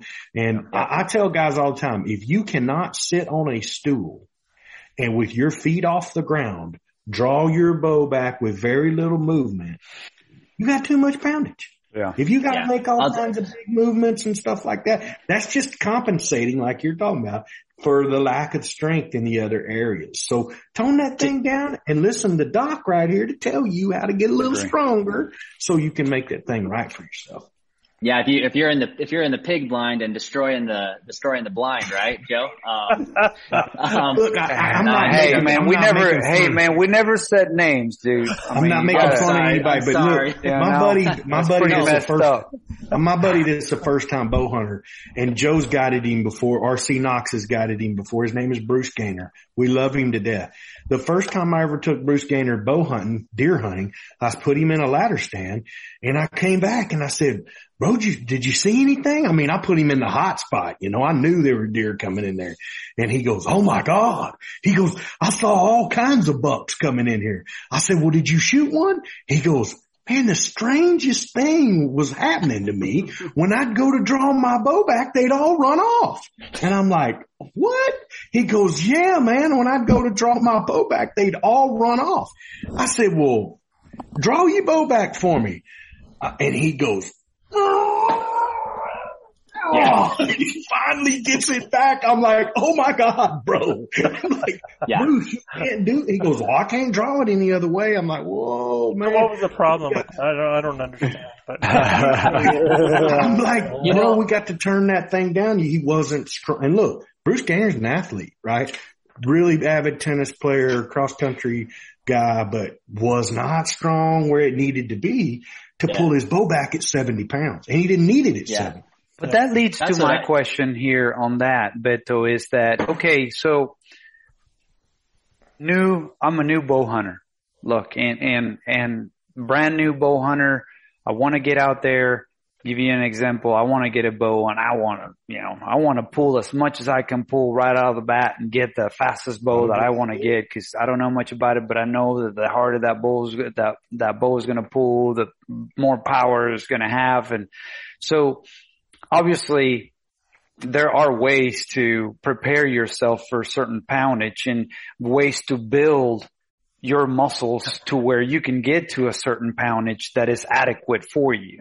And sure you've worked with a lot of, you know, patients that where you've gone through that and, and what is your thought process or your training advice or your recommendations on, Hey, start here, yeah. work this way to get here. Great question, Luis. Yeah. Yeah. Great question. I, I mean, I think a really quick to jump on this. If you are, it's cool to shoot 80 pounds. It's cool to shoot 90 pounds. That's what a lot of, you know, that's what Joe Rogan's doing. That's what um, Cameron Hanes, and there's, there's nothing wrong with that. No. If you're fit and if you're strong like those guys are. And I think that's awesome that they are. Do you need to do that? I don't think so. I think you can get away with the 60 pound bow, you know, and shoot. I wish I was shooting a 60 pound bow. I'm shooting a 70 pound bow, but, um, so they're, so I have nothing wrong with them shooting the, you know, you, they kind of get a lot of crap too of, yeah, they're shooting too much. They don't need to. And I think, you know, no, if that's what they want to do, uh, great. Fine. But they're yeah. fit. They, tra- they yeah. train, they train every single day and that's totally yeah. fine. What happens and where we see this is people who don't train every day they say, yeah. I get a, you know, I got an elk hunt coming up and maybe I'll go to Total Archery Challenge or any of these 3D events, Mountain Archery Fest, and I'll shoot a little bit there. And they don't train every day. So it is important, Luis, to, to train those right muscles. And so as far as starting out at a 50 pound, 60 pound, it depends, you know, if you're a, if you're a new, if you're a brand new then I do not recommend saying, let's go right to 70 pounds. Now, if you're fit and you're strong and we do some testing and you can pull it back, then sure, I don't think that's going to hurt. But, um, I will say the problem with that though, Preston, is, is that bows most, that bows cost so much that people are like, well, you know, I don't want to buy a bow that I'm going to grow out of. So, I mean, but there's bows that you can go 60 to 70, right? Oh, and, all day. Yeah, and even less than most 60. Of the bottom, most of the bottom side 60 on, you know, yeah. 55. And with 80, 85% let off. Go. Yeah. Yeah. Uh, but, but, and, and another point to that, aside from, from, you know, and I'll let you finish here in a second, but it's, you know, think about, if you start out way too heavy right off the bat with no knowledge of it, not only you can hurt yourself, you, let's say you're in shape to do so, but your form you're not you you you may you may hurt your form if you don't start Develop from a lower habit. poundage to really understand how you should be drawing uh, before you progress habit. up. But I'm sorry, Mr. Ward, uh, Dr. Ward, go ahead. No, absolutely. I, I agree 100%. It's, it comes down to form. So if someone can draw a 70 pound bow and they're a new shooter, great, do it. Let's make sure you have good form. Let's go through some coaching. Let's make sure, you know, shooting with, um, correct tension, you're going through the whole shot process. And so that's totally, I totally agree. But yes, you can turn down the limbs. I usually don't recommend, I mean, I don't necessarily don't recommend it, but I don't do that. I say, you know, let's choose something, a certain poundage. Let's say someone wants to start shooting and they start shooting at 65K. That sounds great. They want to get up to 70 or they want to shoot at 70. Let's train those right muscles, make sure you have good form and make sure you get those repetitions in, right? So I always make sure I do what's called bow dosing, right? Or arrow dose. I call it arrow dosing where I'm dosing the amount of arrows they're shooting so they don't get that overuse injury, but they're also getting enough tension and time with that bow. Say that again. Um, Say that. Repeat that again. so sorry, I call it arrow dosing where you're shooting enough arrows, not too many arrows. You mentioned that you shot when you were instinctive shooting 100, 120 plus arrows, you know, a day. Now maybe that's great and that's what you should be shooting, but someone probably starting out can't do that. Absolutely And not. Get a prescribed number of shots per day. get a prescribed number of shots per day, an arrow, a, a dose, a, a recommended dose, right? You get a recommended dose for ibuprofen, whatever it is. Um, you get a recommended dose of arrows as well. And then the most important thing is when I'm building plans like this, there's some time off as well. There's some time off. There's some Mhm. rest days and that's totally fine to let the muscles recovery, uh, recover, excuse me. Now with that, on those rest days or even in there, there is specific exercises that need to be done that need to be strengthened when you're talking about um, archery. Archery is a physical sport, and though people are like, "Ah, it's only a one-sided shoulder sport," it's not. Like I train both sides equally. If if they're doing an if they're doing an exercise called, you know, bow draws, where you're literally taking an exercise band and just drawing, just drawing back, then I'm doing it on the other side too, even though they don't shoot left-handed. And then, um, with that said, um, a lot of people think that it's primarily just, you know, the rhomboids, the shoulder, the muscles in between your shoulder blades, the scapula. Um, and those, though those are very important muscles, there's other way important muscles as well as far as like the rotator cuff. Now, um, the rotator cuff muscles, what they do is they stabilize that, that hum, they stabilize that humerus, right? They pull it down and avoid those compensations. And then you have your posterior deltoid. So if you're in a, if you're in a good shot right here, you know, if you're, if you're anchored and everything and you're in a shot in this position, it's not so much the rhomboids that are continuing to squeeze. I'm already, I'm already in that position. My rhomboids are already tight. They're contracted.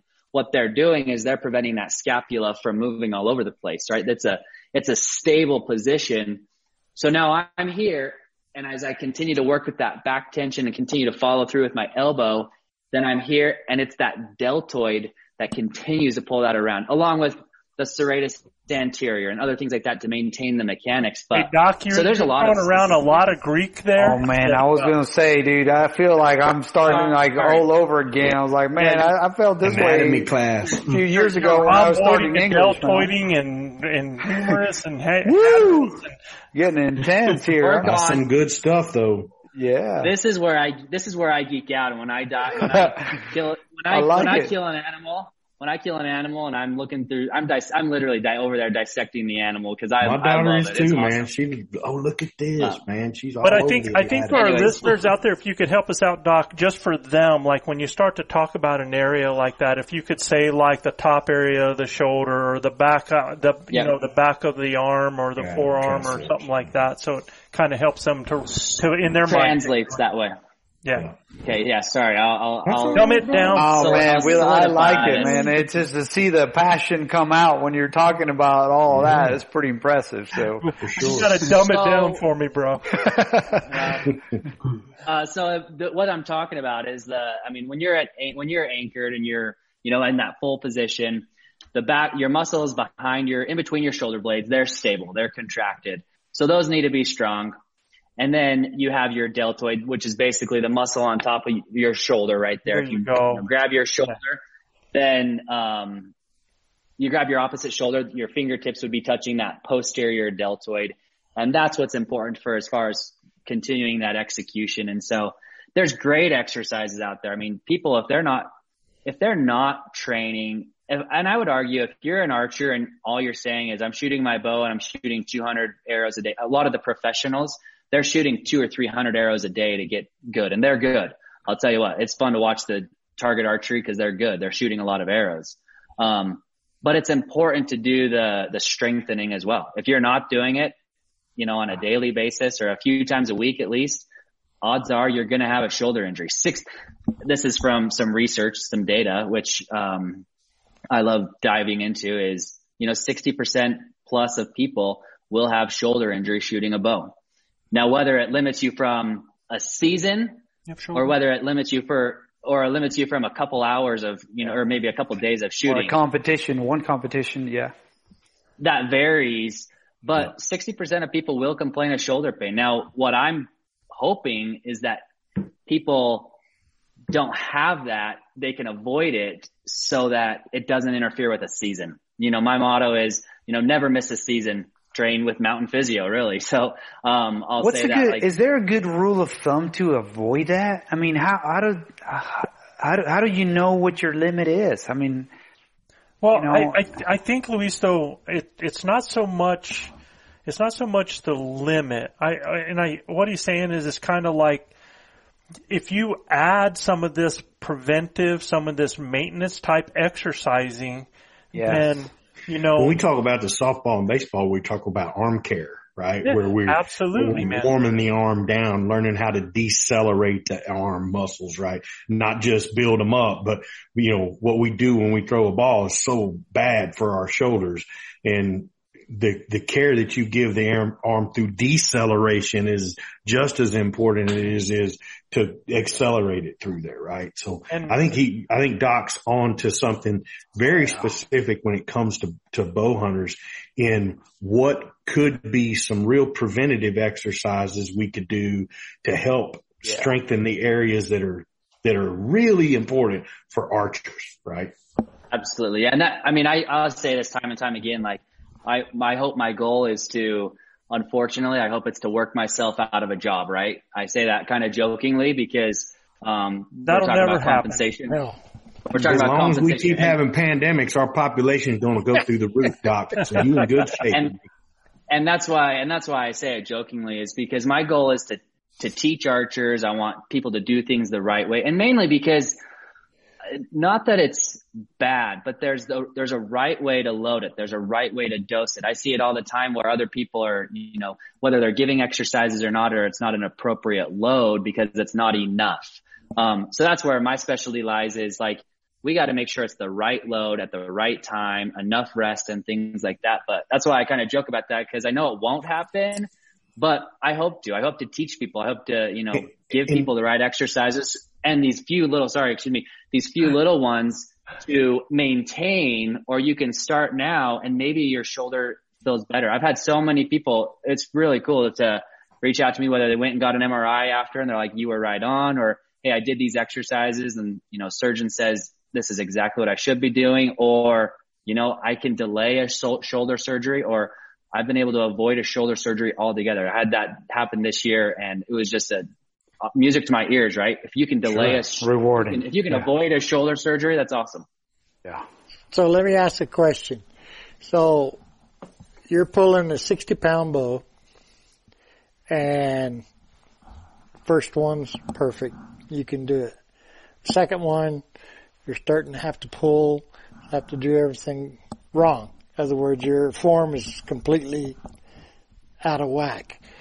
Do you recommend taking that bow and turning it down. If I understand what you said, rather than turning the bow down to where you can shoot maybe four or five consistently perfect, rather than doing that, just do that one every day. Is that correct? Or? Yes, I, I see, I see where you're coming from. Um, if they could do one I would probably turn it down a little bit. But where, and I'll tell you, this is how I practice, I guess, is people come to me, they have shoulder pain or they're shooting their bow and they're like, you know, it hurts or they do whatever. It, there's some pain. Um, because of an activity or we're trying to figure out what that activity is. I'm under the understanding, and this is kind of my, I guess I'll say my personal, my motto of, of practicing is I don't want to tell people no, and I don't want to tell people take something away from them yet. So meaning if you can do one and it's good and you can, and I give you some strengthening exercises, I give you the right program. I know that my program's going to work and you do it and we're not making progress. Then I say, okay, now let me step in. Let's take this down. Does Mm-hmm. that answer your Yeah. question? Yeah. I mean, so I don't want to, I don't want to jump in immediately because I think, I mean, honestly, if we think about coaching from a coaching perspective, um, and a learning perspective, the best learning is, is self-reflective. You're learning it yourself, right? And so I can teach you and tell you that, or I can say, Hey, drop your bow down, um, and, um, dial it down, dial it back, right? Decrease the, the, the draw weight or you can shoot and then you can do the exercises and then you can shoot again and do the exercise. And if you get stronger without me interjecting as much, you've learned more. And so, I mean, there, it, it's situational, I would say as well. Like, I agree. I think. Go ahead. sorry, I was gonna say there, there's all. I mean, there's always reps in a bow is very important. Reps in a bow is super important. The best training I think you, some of the best training you can do is just shooting your bow. And so, so absolutely, I agree. Um, dial it down so you can get some arrows. And that's where I put together these programs. It's like, okay, now let's get some arrows in. But I mean, if you can shoot one or two arrows, good arrows, and then you can train for three weeks, and then the next week, you know, those in three weeks you can shoot five or six arrows, then great. I, like what you said because I think, you know, you, you're putting the coaching portion to it too. And the last thing you want to do for a client that comes to you with maybe not something physically that impairs them to like draw their bow, but maybe with a goal of being able to draw a certain poundage and then, you know, needing to work the muscles. The last thing you want to do is telling them, well, if you only drew it once, you know, you may want to turn down your bow because that's not coaching them through making their muscles stronger so they can achieve their goal versus telling them, Hey, we can get you there, but this is how we need to get you there. Right. And I Yeah, think but they're that's just your guys that are going to start out with too much poundage Yeah. and they can't draw it. it, it's, And they're the going to injure themselves when they keep trying. Yeah, You know, it, it's gotta the same turn as somebody going keep- to the bowling alley and going and finding the heaviest 16 pound ball Yeah, in the yeah, bowling yeah. alley and, and It's trying to a bowl, good idea. man. It, you know, it, it's about, it's about finding what you can use effectively, efficiently with the best form possible. So if, if you're, if you're shooting and your form starts to break down, it's time to stop. But here's the thing about it is, is that when you're shooting a bow, you're using multiple muscles. So now you might stop shooting, but now you can go and exercise each of those muscles Definitely. to strengthen them up individually without being in a, to- a total movement that's going to add to that total movement when you get there. You know, and uh, the the thing I wanted to bring up too, I, I, I wanted to ask you, Doc, what are the most common injuries areas that you see occurring on on hunters and mountain athletes? Yeah, great question. Um, I mean, the last thing I want is to speak really quickly on that is the last thing I want is an injury. So if people are overbowed, I have a YouTube video on this of a way that I think that people can um, test if they're overbowed or not. Sitting up against a wall, right? You mentioned sitting in a stool. There's different ways of doing that, Keep but the last thing I want, the last thing I want is an injury. Um, so re- repeat your question. Sorry. The Yeah. So, and and I used injury, but a lot of times people think they're injured when they really have something that's nagging. What's the most or common some- injury? Common, Yeah. common injury. Thank But- you. Thank you. Yeah, the yeah, most yeah. common. So the, yeah. the most common areas that you end up dealing with and trying to strengthen up.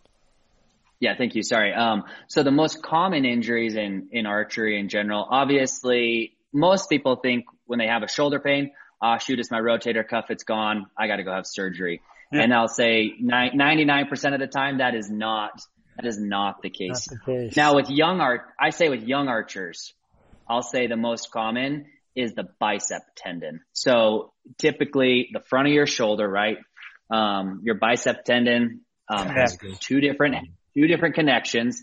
We have someone here that knows about a bicep tendon recently, but two different connections up high and that can get irritated. Now mainly I see that when they're, when a young archer wants to shoot 75, 80 pounds, um, they crank up, they crank up their limbs. And when they're drawing, they are way overbowed or they're getting that shoulder, that draw, we call it string arm and bow arm.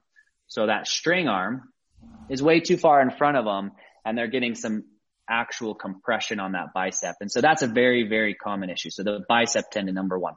Um, older archers tend to have some now over- before you go there, I'm sorry to interrupt you, but before one of the reasons is that is because they're not using both arms to push push and pull on the bow. They're trying to go straight out and just use one arm to bring back. Correct? I will say that a hundred percent of the time. And I have some, a YouTube video up on there on like proper way of drawing a bow from, What's I'll that channel? From, um, uh, Mountain uh, Physio? Mountain, Mountain Physio on YouTube. And I'll say it's a proper way of drawing a bow from a biomechanical perspective, right? And so I think from the coaching that I've learned and done and things like that, as well as like from a biomechanical, like let's just avoid injury. This is how you draw a bow. But anyways, um, so yeah, I see it when people are not, when they have that arm fully extended, they have now to, if you're talking a, you know, six and three quarter, seven inch brace height, they got to get that arm way far in front of them to draw back. And they think, people think archery is just pulling with one arm straight back and it's not. It's a combination of, A push pull. you know, letting this Mhm. push pull, letting the scapula kind of relax and down and settle so Yeah, you're not using your traps and so yeah, so anyways, yeah, that's the question. And then, or the answer. Then the, the other one would be rotator cuff. I mean, I see a lot of rotator cuff injuries. Um, as we age, now this is just talking about, you know, age in general, the, the occurrence of rotator cuff tears is very common. But when I think of a rotator cuff tear, I don't, I don't want people thinking I got shoulder pain. It's my bicep tendon or my rotator cuff tear. Um, because a lot of times it's the tendons or it's, it's an unhealthy rotator cuff. Now a rotator cuff is not like a piece of paper. I'm looking for one right now. It's not just completely flat, right? It's three dimensional. So you have, um, it can tear from the underside and just partially fully Yeah. and even some, I'll tell you what, like full thickness rotator cuff tears. I rehab them all the time. They can have excellent range of motion. They can still shoot a bow as well. And so I don't want people thinking like, oh, my shoulder hurts. I've got a bicep tendon injury or it's a rotator cuff tear, but those are probably some of the two most common. This upcoming concert season will be all about the boots, and Tecovas is your stop for the best in Western style. Tecovas has seasonal and limited edition offerings this spring and summer, including men's and women's boots, apparel, hats, bags, and more. All Tecovas boots are made by hand in a time honored tradition with timeless styles that are always on trend. And Tecovas has first wear comfort with little to no break in period. It's hard to find this level of comfort paired with this level of style. Stop by your local Tecovas store, have a complimentary drink or two, that's WCB style, and shop new styles. The smell of fresh leather and friendly staff are at your service. Many stores even have leather custom branding to make your boots truly personalized. And with regular live music and events, there's no in store experience like it. If you can't make it into a store, just visit tecovas.com. That's T E C O V A S.com. They offer free shipping on all boots, as well as free returns and exchanges, and ship right to your door. Go to tecovas.com and find your new favorite pair of boots today. Whether you're just looking to stay warm during a hunt or need maximum concealment, the clothing you wear can make or break a hunt. At MidwayUSA.com, we understand hunting clothing has come a long way with more meticulously crafted camo patterns, advanced scent control technologies, and weatherproof options to withstand the elements. Hunters have to wait until their favorite season, but shouldn't wait on gear, which is why Midway USA offers super fast shipping. When you're ready for your next system, log on to MidwayUSA.com.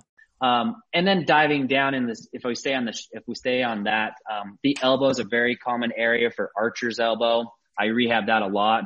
And then from a hunting perspective, I'll say probably the most common is the knees, the knees, the hip, ankles, and back, right? And so, um, that is, I'd say the knees most common. People coming out west, they haven't been training, they haven't been doing, you know, deceleration or descents down a hill. So anyways, I hope that explains that Yeah. quite a so let's talk about. Archer's arrow, um, Archer's, uh, Archer's elbow, yeah. Right. Chav, ask him about it. Yeah, Archer's elbow. Uh, can you elaborate on that? Because I know, uh, is it from locking your arm, or I mean, what causes that? It's a great question, and I don't know if um, I don't know if I have. I mean, I'm going to say we have some randomized control studies. I wish we did. That's my that's one of my objectives. Is I want to do some actual studies, and I do some you know, observational studies and I do some stuff like that.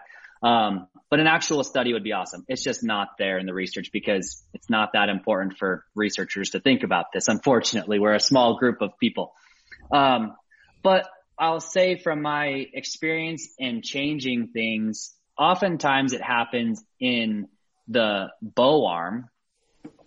And I'll say that's primarily because either a lot of times it's from the, I'm going to kind of show here as well. It's from gripping that bow too much. And so if they if they're if they're extended on that bow, we all know that proper bow form, you should really have that bow riser as little kind of thumb contact as possible, bracing there, your wrist extended. And so once once people start really over gripping or changing up their grip, then they can get a lot of um, tension through there. And especially if they draw back and shoot, and they're afraid of, you know, letting that bow drop. And so they're basically, you know, gripping every single time. I, I see that a lot. So a lot of my coaching, a lot of my training, I, I really work on, you know, lightening up that grip, really making sure that you got that good grip pressure. And then again, going back to loading, load up those tendons so that they're stronger. So how do you do that? that how do you load up those tendons to make them stronger? Yeah. Um, Great question. The big, the biggest thing, yeah. So bands. I mean, as a PT, we love we love our exercise bands, right? And I and I do because I think they're they should be in every Elk Bros um, box giveaway, everything else. Um, yeah, there we go. every eh, it should be in every Elk Bros camp. Um, yeah. But anyways, the yeah. So the bands. I mean, if we're talking exercise, if if people are listening to this and they know about resistance training, um, negatives is the term we use in resistance training, or the, the technical term is e- called eccentrics. Um, and what that is is basically picking up a weight and then slowly lowering it down. And so picking up a weight with your wrist and then slowly lowering it down to really strengthen that kind of outside of your elbow there. But that's a really good one um, that one's going to get me out of business right there because that's a good exercise. hey, so I'm doing um, it now, right now, Doc. I mean, you know, we, I, I, I think I spend a, more time th- strengthening my elbow right now than I have anything else. Try to hold you know, it up with the distal tear. I mean, we're eight weeks out of surgery, uh, nine weeks now, and I mean, I do a lot of a lot of turning, you know, turning and stuff like that. The bicep really helps you know, you turn and stuff mm-hmm. like that. So, uh, we do a lot of that with three and I'm now up to five pound weight. So, I mean, you know, we're progressing as we go forward, but a lot of stretching exercises, a lot of, uh, band work, a lot of, you know, put a towel under my arm and pulling on that towel, you know, or pulling on that yeah. band, stuff like one that. Of, yeah. One of the things that I, you know, now that we're talking form, I think is a perfect segue because you know, I, I like to, you know, look into stuff and, and YouTube channels and all this stuff. And it's just a proper way of drawing the bow, right? So, cause I realized that the, the way I kind of learned it just when I, when I started shooting, my, my form when drawing is I do push forward, but with the right arm, I normally bring it down and then I find myself going back up after I, I do that, right? And look, I feel I can, I can draw my 70 pound, my 69, my 76 pound like that, no problem. I just, I just push away, I draw here, but I bring it down to my chest level. That's where I feel strongest and then I actually anchor. But I've seen a lot of videos where they start with their elbow up and the bow up in front like this and and they kind of they open up that way and they just bring the elbow down and they immediately land in the anchor point right? So for the life of me i've tried that even with my lowest poundage bow and i cannot do it. I mean it just doesn't come natural to me. It feels super awkward. I feel like super weird and I was like, well, some, something's wrong with me, because, you know, but you tried to do it at load, bro, because I'm, yeah. I, I was in the same place mm-hmm. and the, the, the problem is, is you've compensated, you've recruited, you've actually, you're at the high point of where I ended up at a low point doing the same thing but it's all about once you go man, through you threw me out for a loop on that on that logic over there, man. Well, Ooh, so in other words, low point, I was in, like, whoa. In other words, I used to do this exact same thing until Yeah. you start to wear that shoulder enough. You you Uh-huh. and you keep compensating to where now you're lowering down and using more bicep and coming up, and now you're rotating into your shoulder on load. From what I've actually learned from Doc Learn. there, so Yeah. that's how you end up with a shoulder injury. I'm, I can't wait to go look at your YouTube Well, video. let- Yeah. let's I got it open right now. now. I'm looking at it. Doc, why don't you talk about what he was talking about? Why don't you answer his question? Absolutely. I, I'll tell you, I see more injuries. And now, uh, again, I'm going to jump kind of back from a coaching standpoint and say, if people draw that way, um, with, we call it a low elbow, right? If people are drawing back with a low elbow versus a high elbow and they can, and there's no pain. Sometimes people come to me and they say, Hey, just, just teach me the right way to, to draw. Well, I'll, I'm going to say, yeah, I think the right way to draw but you look at the professionals, if you look, if you look at the pros, kind of the research, the right way to draw is probably with High a high elbow and, and coming back into this position. Now, does that mean it's right for everyone?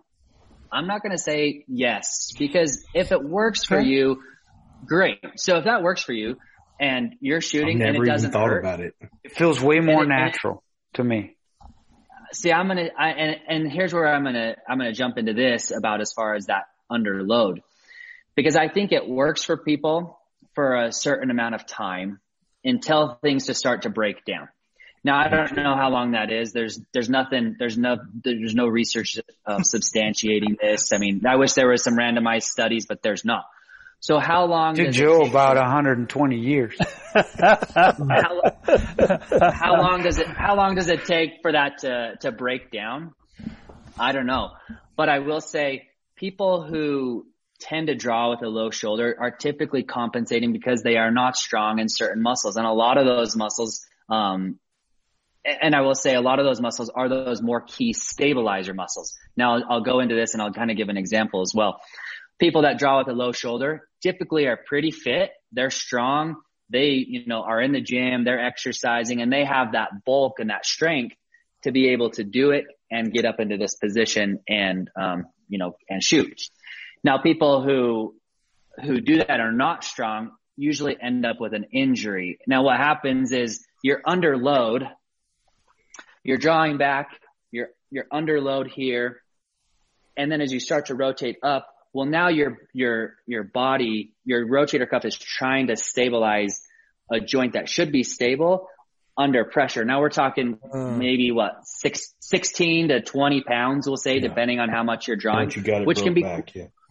which is quite a bit actually for those small little rotator cuff muscles. So now you're rotating as I'm rotating up and getting into my anchor because every time you draw here, you have to get up to anchor, Absolutely. right? So every single time. So whether you draw high and get to anchor, it's maybe more efficient, um, or you're here and then up. The problem with this one is you're under so much tension, 17 to 20 pounds, depending on your let off and everything. Well, what can happen is you can actually have little subluxation injuries where those muscles, you get micro tears. tears and micro tears in those, in those small little rotator cuff muscles. And that can cause pain and it can cause a, a subluxation. So I was, I'm no lie, and I'm not just using this on, um, my only data, but I drew back on a buck. You know, I was under, obviously under some buck fever, drew back way weird, and I felt my shoulder thinking, God, what is going on? And I'm back in this position and feel my, my shoulder collapse. Arrow sends off, miss a, you know, a nice buck and think, gosh, what did I just do? And what was I doing as I was drawing in an awkward position when I was hunting, not practicing some of those positions, right? And so I think no matter what, whether you draw with a high elbow, I recommend that. I prefer that. If people say, what's the correct way? I'm going to say, draw with a high elbow, you know, push pull and really use those back muscles to kind of open up that, open up your chest and get into it. Yeah. Um, because it's more efficient and you have the stability already made in the bony structures as you're here. And you're not going to cause a shoulder injury that way. The other way, I've seen more shoulder injuries that way than I and I may have to follow up with you on that because I, I have honestly tried and it just feels so awkward and I just can't. It, it, I, I may need the proper steps. I, I was there. in the same boat because as soon as somebody mentioned about the shooting form, I tried going to it and the strength wasn't there. So in other mm-hmm. words, i- it's mm-hmm. like, it's like trying to sprint a 100 meter dash, you know, when you haven't trained for it. You know, I, I can sure walk that 100, but now, man, so when I did that, and again, when you come up here and you haven't strengthened those, and you try to do that, you're actually setting yourself up for an injury. So the thing to do is, is to actually start light, um, get away from, you know, uh, worrying about drawing at that at that point. And, and what Doc did was I, I think I was on four weeks of strengthening, um, before I even attempted to draw my bow, uh, on that. And, and, and I ended up going down with it just because for my, for my confidence in my head, right? So, uh, and, and what's amazing is when I first started this, what was interesting was I, I was reaching failure with the exercises. You know, they were only like three times 15. And when I was doing just a, a just a, a draw up here and, and with a bungee, you know, the first set of 15 I could get through. And then the next time, oh, man, by five I was fried right? Mm. And because those muscles had not been used in that way. And, you know, after about week four, when I'm starting to no longer be fried and I'm not have, I'm not reaching failure and, and I go to draw my bow for the first time. The first time I did it, I was extremely tentative because in my mind it remembered exactly what you were talking about, Luis, that it was awkward, right? But after I got through the first one, now what's interesting is now I'm drawing my bow and shooting and I'm not getting even close to the fatigue that I used to because the muscles are Everything's much stronger. more efficient. I, I imagine that's how Manano would feel once he starts thinking. his his his mus his brain muscle, you know, whenever he starts using it, not it even will probably to defend himself, man. You That's know, cold. Poor, poor, That's poor, poor Manano is just getting roasted. Oh, It's he, he, Oh, yeah. He's He's got to used to it, show up, man. His fault for on not being himself. here. He- He's the Lincoln lawyer, man. Uh, we, I don't know. We got to call him like the Mustang lawyer or something like that. He's always on a horse. But uh, Dr. Ward, I've, I've never even, I've watched myself draw on camera. I draw with a high elbow because I, I pull straight back, right? So I draw with a high elbow all the time, but I used to. I'm now do what, Bub? I used to, and then Yeah. after an injury, I compensated. hmm Well, and I, I've got a torn rotator cuff in my right arm. I have since I was 21 years old. They tried to tried to fix it, but back in the day, 1987, 1988, they didn't have the technology that they have today. And and the guy was like, "Look, if you're not trying to throw 95 mile an hour fastballs, you ain't never going to have to have this worked on again." You know what I mean? So I don't, and but I do like bow hunting, and I don't have any problem in that shoulder pulling it back. But I'm wondering now with my injury that I've had for that distal tear is, am I going to, you know, compensate or anything else for it? I mean, we've, the doctor and I, Dr. Uh, Eilers here said, man, I don't even want you picking a bow up till like August 1st. We'll talk about it then, you know, but I want to keep working on strengthening everything. And, uh, while I feel very, I- I'm a, I'm a big fella, right? And I'm pretty strong, um, as far as strength goes. So pulling it back, I don't think it's going to be a problem, but strengthening that tendon back that's, you know, they had to drill that hole in my bone and put that button in there and get everything tacked back up. I, I'm sure it takes quite a bit of time to fully heal and strengthen the tendon. You know? That's the nice thing. let me ask. Let, let- go ahead. go ahead. Go ahead. Go ahead. Oh, sorry. I was gonna say. Let me let me ask a follow up on that really quick. Is how long were you immobilized? Immobilized? Were were you immobilized? Were you in a sling at all for any time, or were you immobilized for any Two time? weeks. Two, Two weeks. So interesting I, did- I fact. had a fished. I fact- did everything. I, you know, it hurt like hell, but I fished a tournament, the whole nine yards with it torn. And he's like, look, Mm-hmm. Yeah. generally I like to wait two weeks. Uh, so some swelling will go down, this, that, and the other. But as quick as I can get on it, I want to get on it. And I, I was, I tore it on the second. I had surgery on the 22nd. So 20 days. Yeah. Yeah, and and that's totally yeah, that's that's fine. I think the the fascinating fact, which I'm just going to bring this up, is because anytime you have this was measured in the in the quads, usually after like an ACL or something, but uh-huh. there was measurable there was measurable atrophy noted at about three days of immobilization. Gotcha. Visual atrophy in mm. at two days, three days measurable. At 14 days, two weeks, there was a loss of 25%. Um, wow. 25% extension strength in the, in the quads we're talking, right? So we kind of say, yeah, maybe let's extrapolate that over to the shoulder and other joints. But mm-hmm. at two plus weeks, you can have 25%. So now if someone's immobilized or let's say someone's injured and they're just kind of like, you know, they're not using it much. Well, think about that as far as like how much atrophy happens, that loss of muscle strength, force production, everything. And so, I mean, and, and even kind of, even kind of use it this way as far as if we're talking archery and hunting and preparing for it.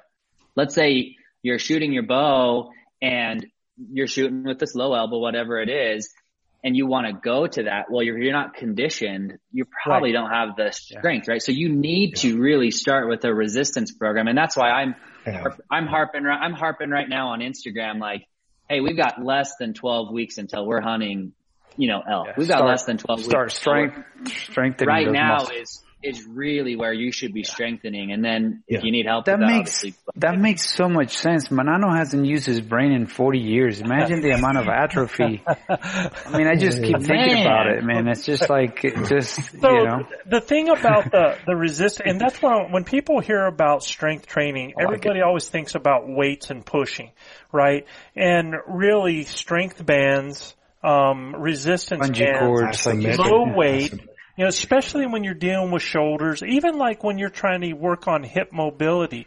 You know, I mean, it's just using body weight to do exercises that strengthen those uh, for an action.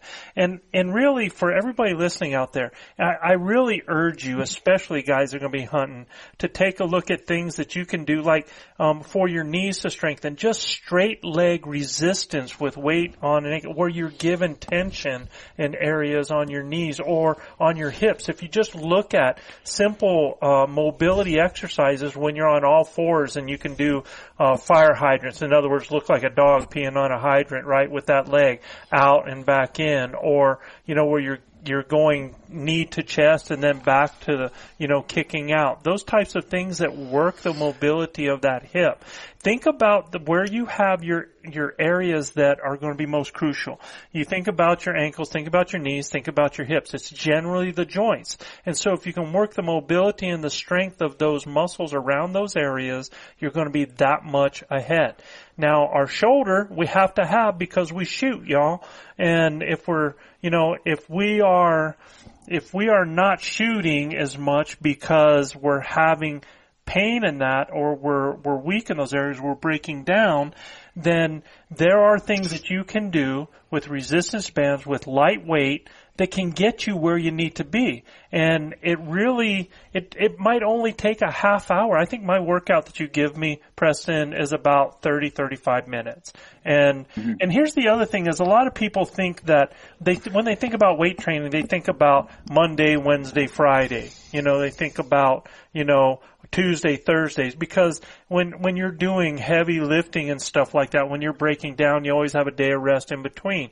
When you're doing resistance type stuff, you, you can pretty much do those exercises every day, maybe one day a week for rest, you know, or you change it to a different type of alternate exercise, or go to something that is different from the exercise that you're doing that augments it so that you don't get caught in a rut. So th- these are just kind of the things through coaching that Chav and I have done as well, and along with what you've shown me, Preston, that I, I'm just trying to communicate with people that a lot of times when we think of training, we think of weights, right? And we think we got to go heavy, right? And when you're when you're dealing with joints and when you're dealing with things like shoulders and stuff, you want to start light and your body will let you know if you're feeling yourself breaking down uh, on on a certain rep.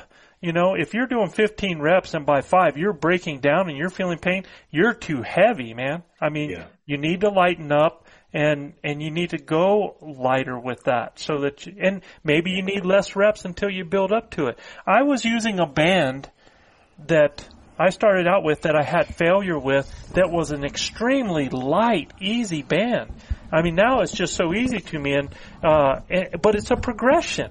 So yeah, they have different colors. Absolutely. Yeah, yeah. And if you think of, I mean, absolutely, I will say with strength training, we think of weights and stuff like that, but whether it's bands, weights, whatever, um, there is a certain load. Typically, you're looking anywhere between 60 to 80% of your one repetition max for strength training, for hypertrophy, for muscle gains, things like that. You want muscle breakdown. You want buildup of lactate. You want that circulation to get in there to, you know, flush that out. So you want all those things. And I'm thinking about that as I'm giving these exercises. But if you think of the smaller muscles, let's, we're talking a lot of the rotator cuff muscles or maybe some of the postural rhomboids or the, you know, the muscles in the back, the trap and things like that. Maybe 20 pounds is way over um, I'm going to say you're, you know, maybe that's maybe that's probably way over your one repetition max. And so you can dial it down with the dis- different colors of resistance bands and things like that, or you can, you know, dial it down. And I think the important part to this though, there is an appropriate load as far as, um, percentage of one repetition max, or there is an appropriate, there's an appropriate dose for everyone it changes up a little bit. There's a, there's a right amount of, it needs to be this much. It needs to be this many repetitions. And that's why oftentimes I do prescribe exercise for some of these little muscles of it's going to be, you know, it's going to be a daily thing because we're trying to increase blood flow and odds are you don't necessarily need a rest day, maybe one day, like you said, because we're working some smaller muscles at a lower load, but you know, getting that same amount of dosage in throughout the week. So. Awesome, man. Hey, yeah. Hey, Doc, ahead, where Joe. where can people find you and get more info on this?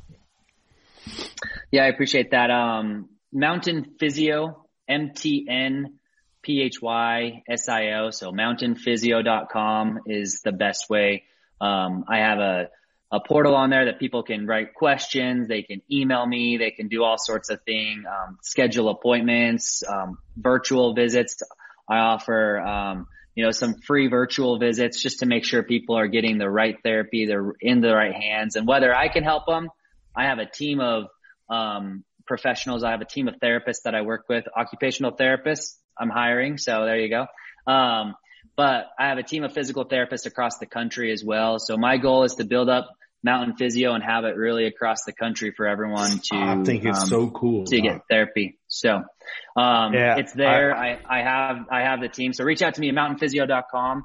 Instagram, I'm on there most active, even more than Facebook. And so Instagram is mountain MTN underscore physio.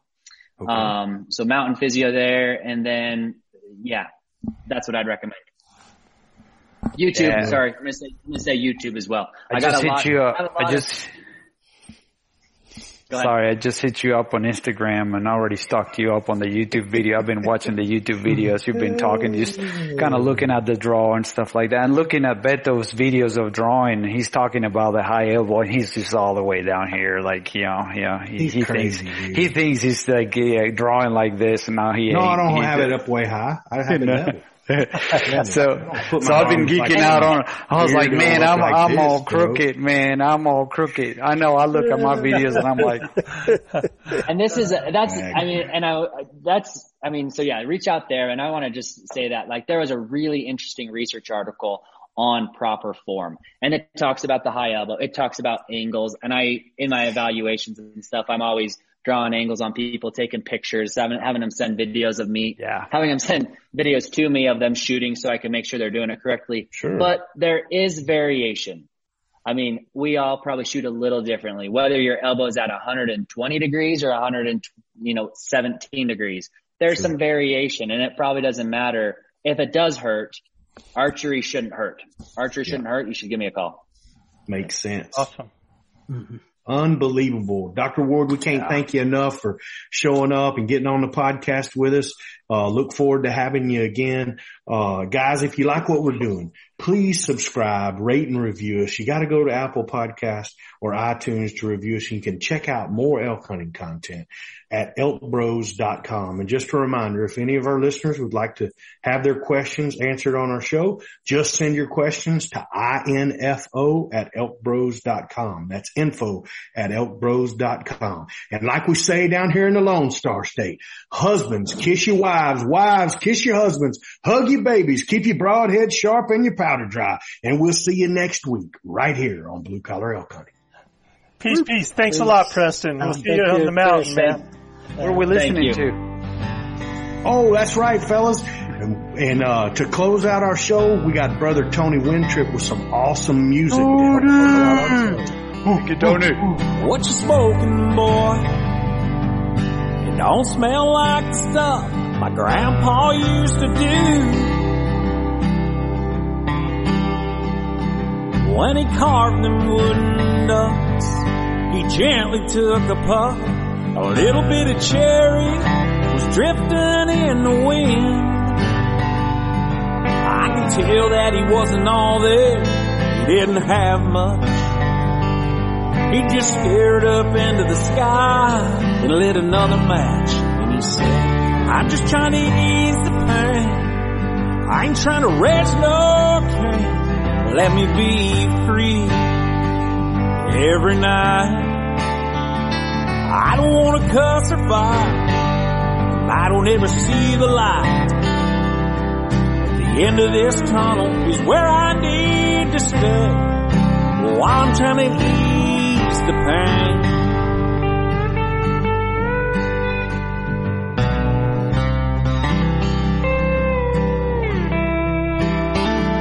Said you got a minute, man. I said, yes, sir. Go ahead with what's on your mind. He said, I got a busted back. And scars I got on both these legs from cutting timber way up on a mountainside. That old chainsaw was slipping right through the back. Before I knew it, I was upside down and on my butt. Now I'm just trying to ease the pain. I ain't trying to raise no Cain. Just let me be free every night. I don't want to cuss or fight, and I don't ever see the light. At the end of this tunnel is where I need to stay. Well, I'm trying to ease the pain.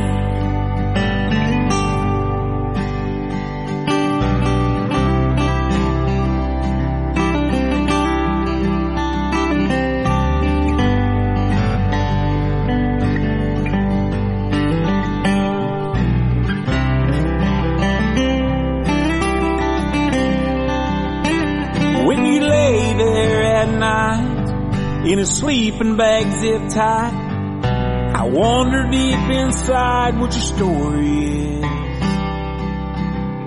And no one knows but you. Would you open up if we had a few?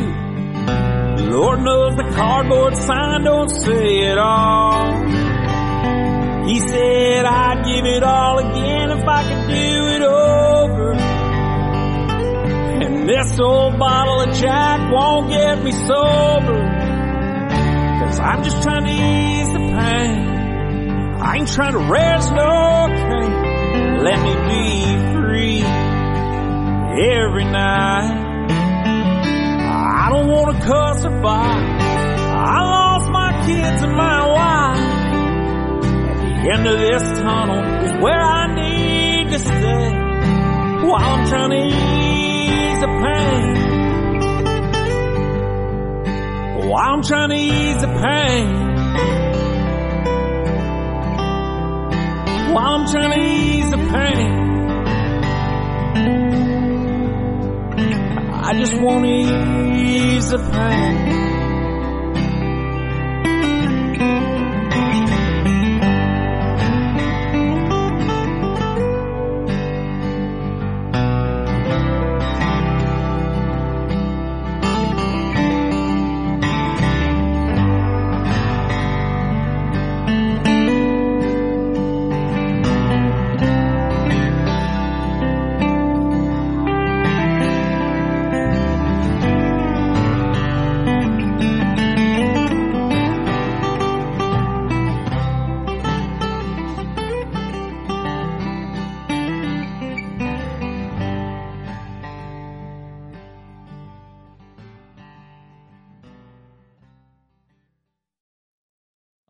Cooper, host of HuntStand's Make Your Mark podcast.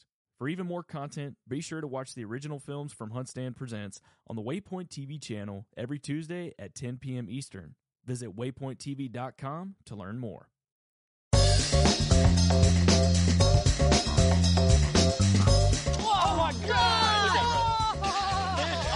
Every once in a while, it's fun to go like just full blown redneck on these fish. This is like high tech cane pole fishing right here. From the white sandy beaches to the crystal blue waters, enjoy the best fishing Panama City Beach has to offer during Chasing the Sun. Sundays at 9:30 a.m. Eastern on Waypoint TV, the destination for outdoor entertainment.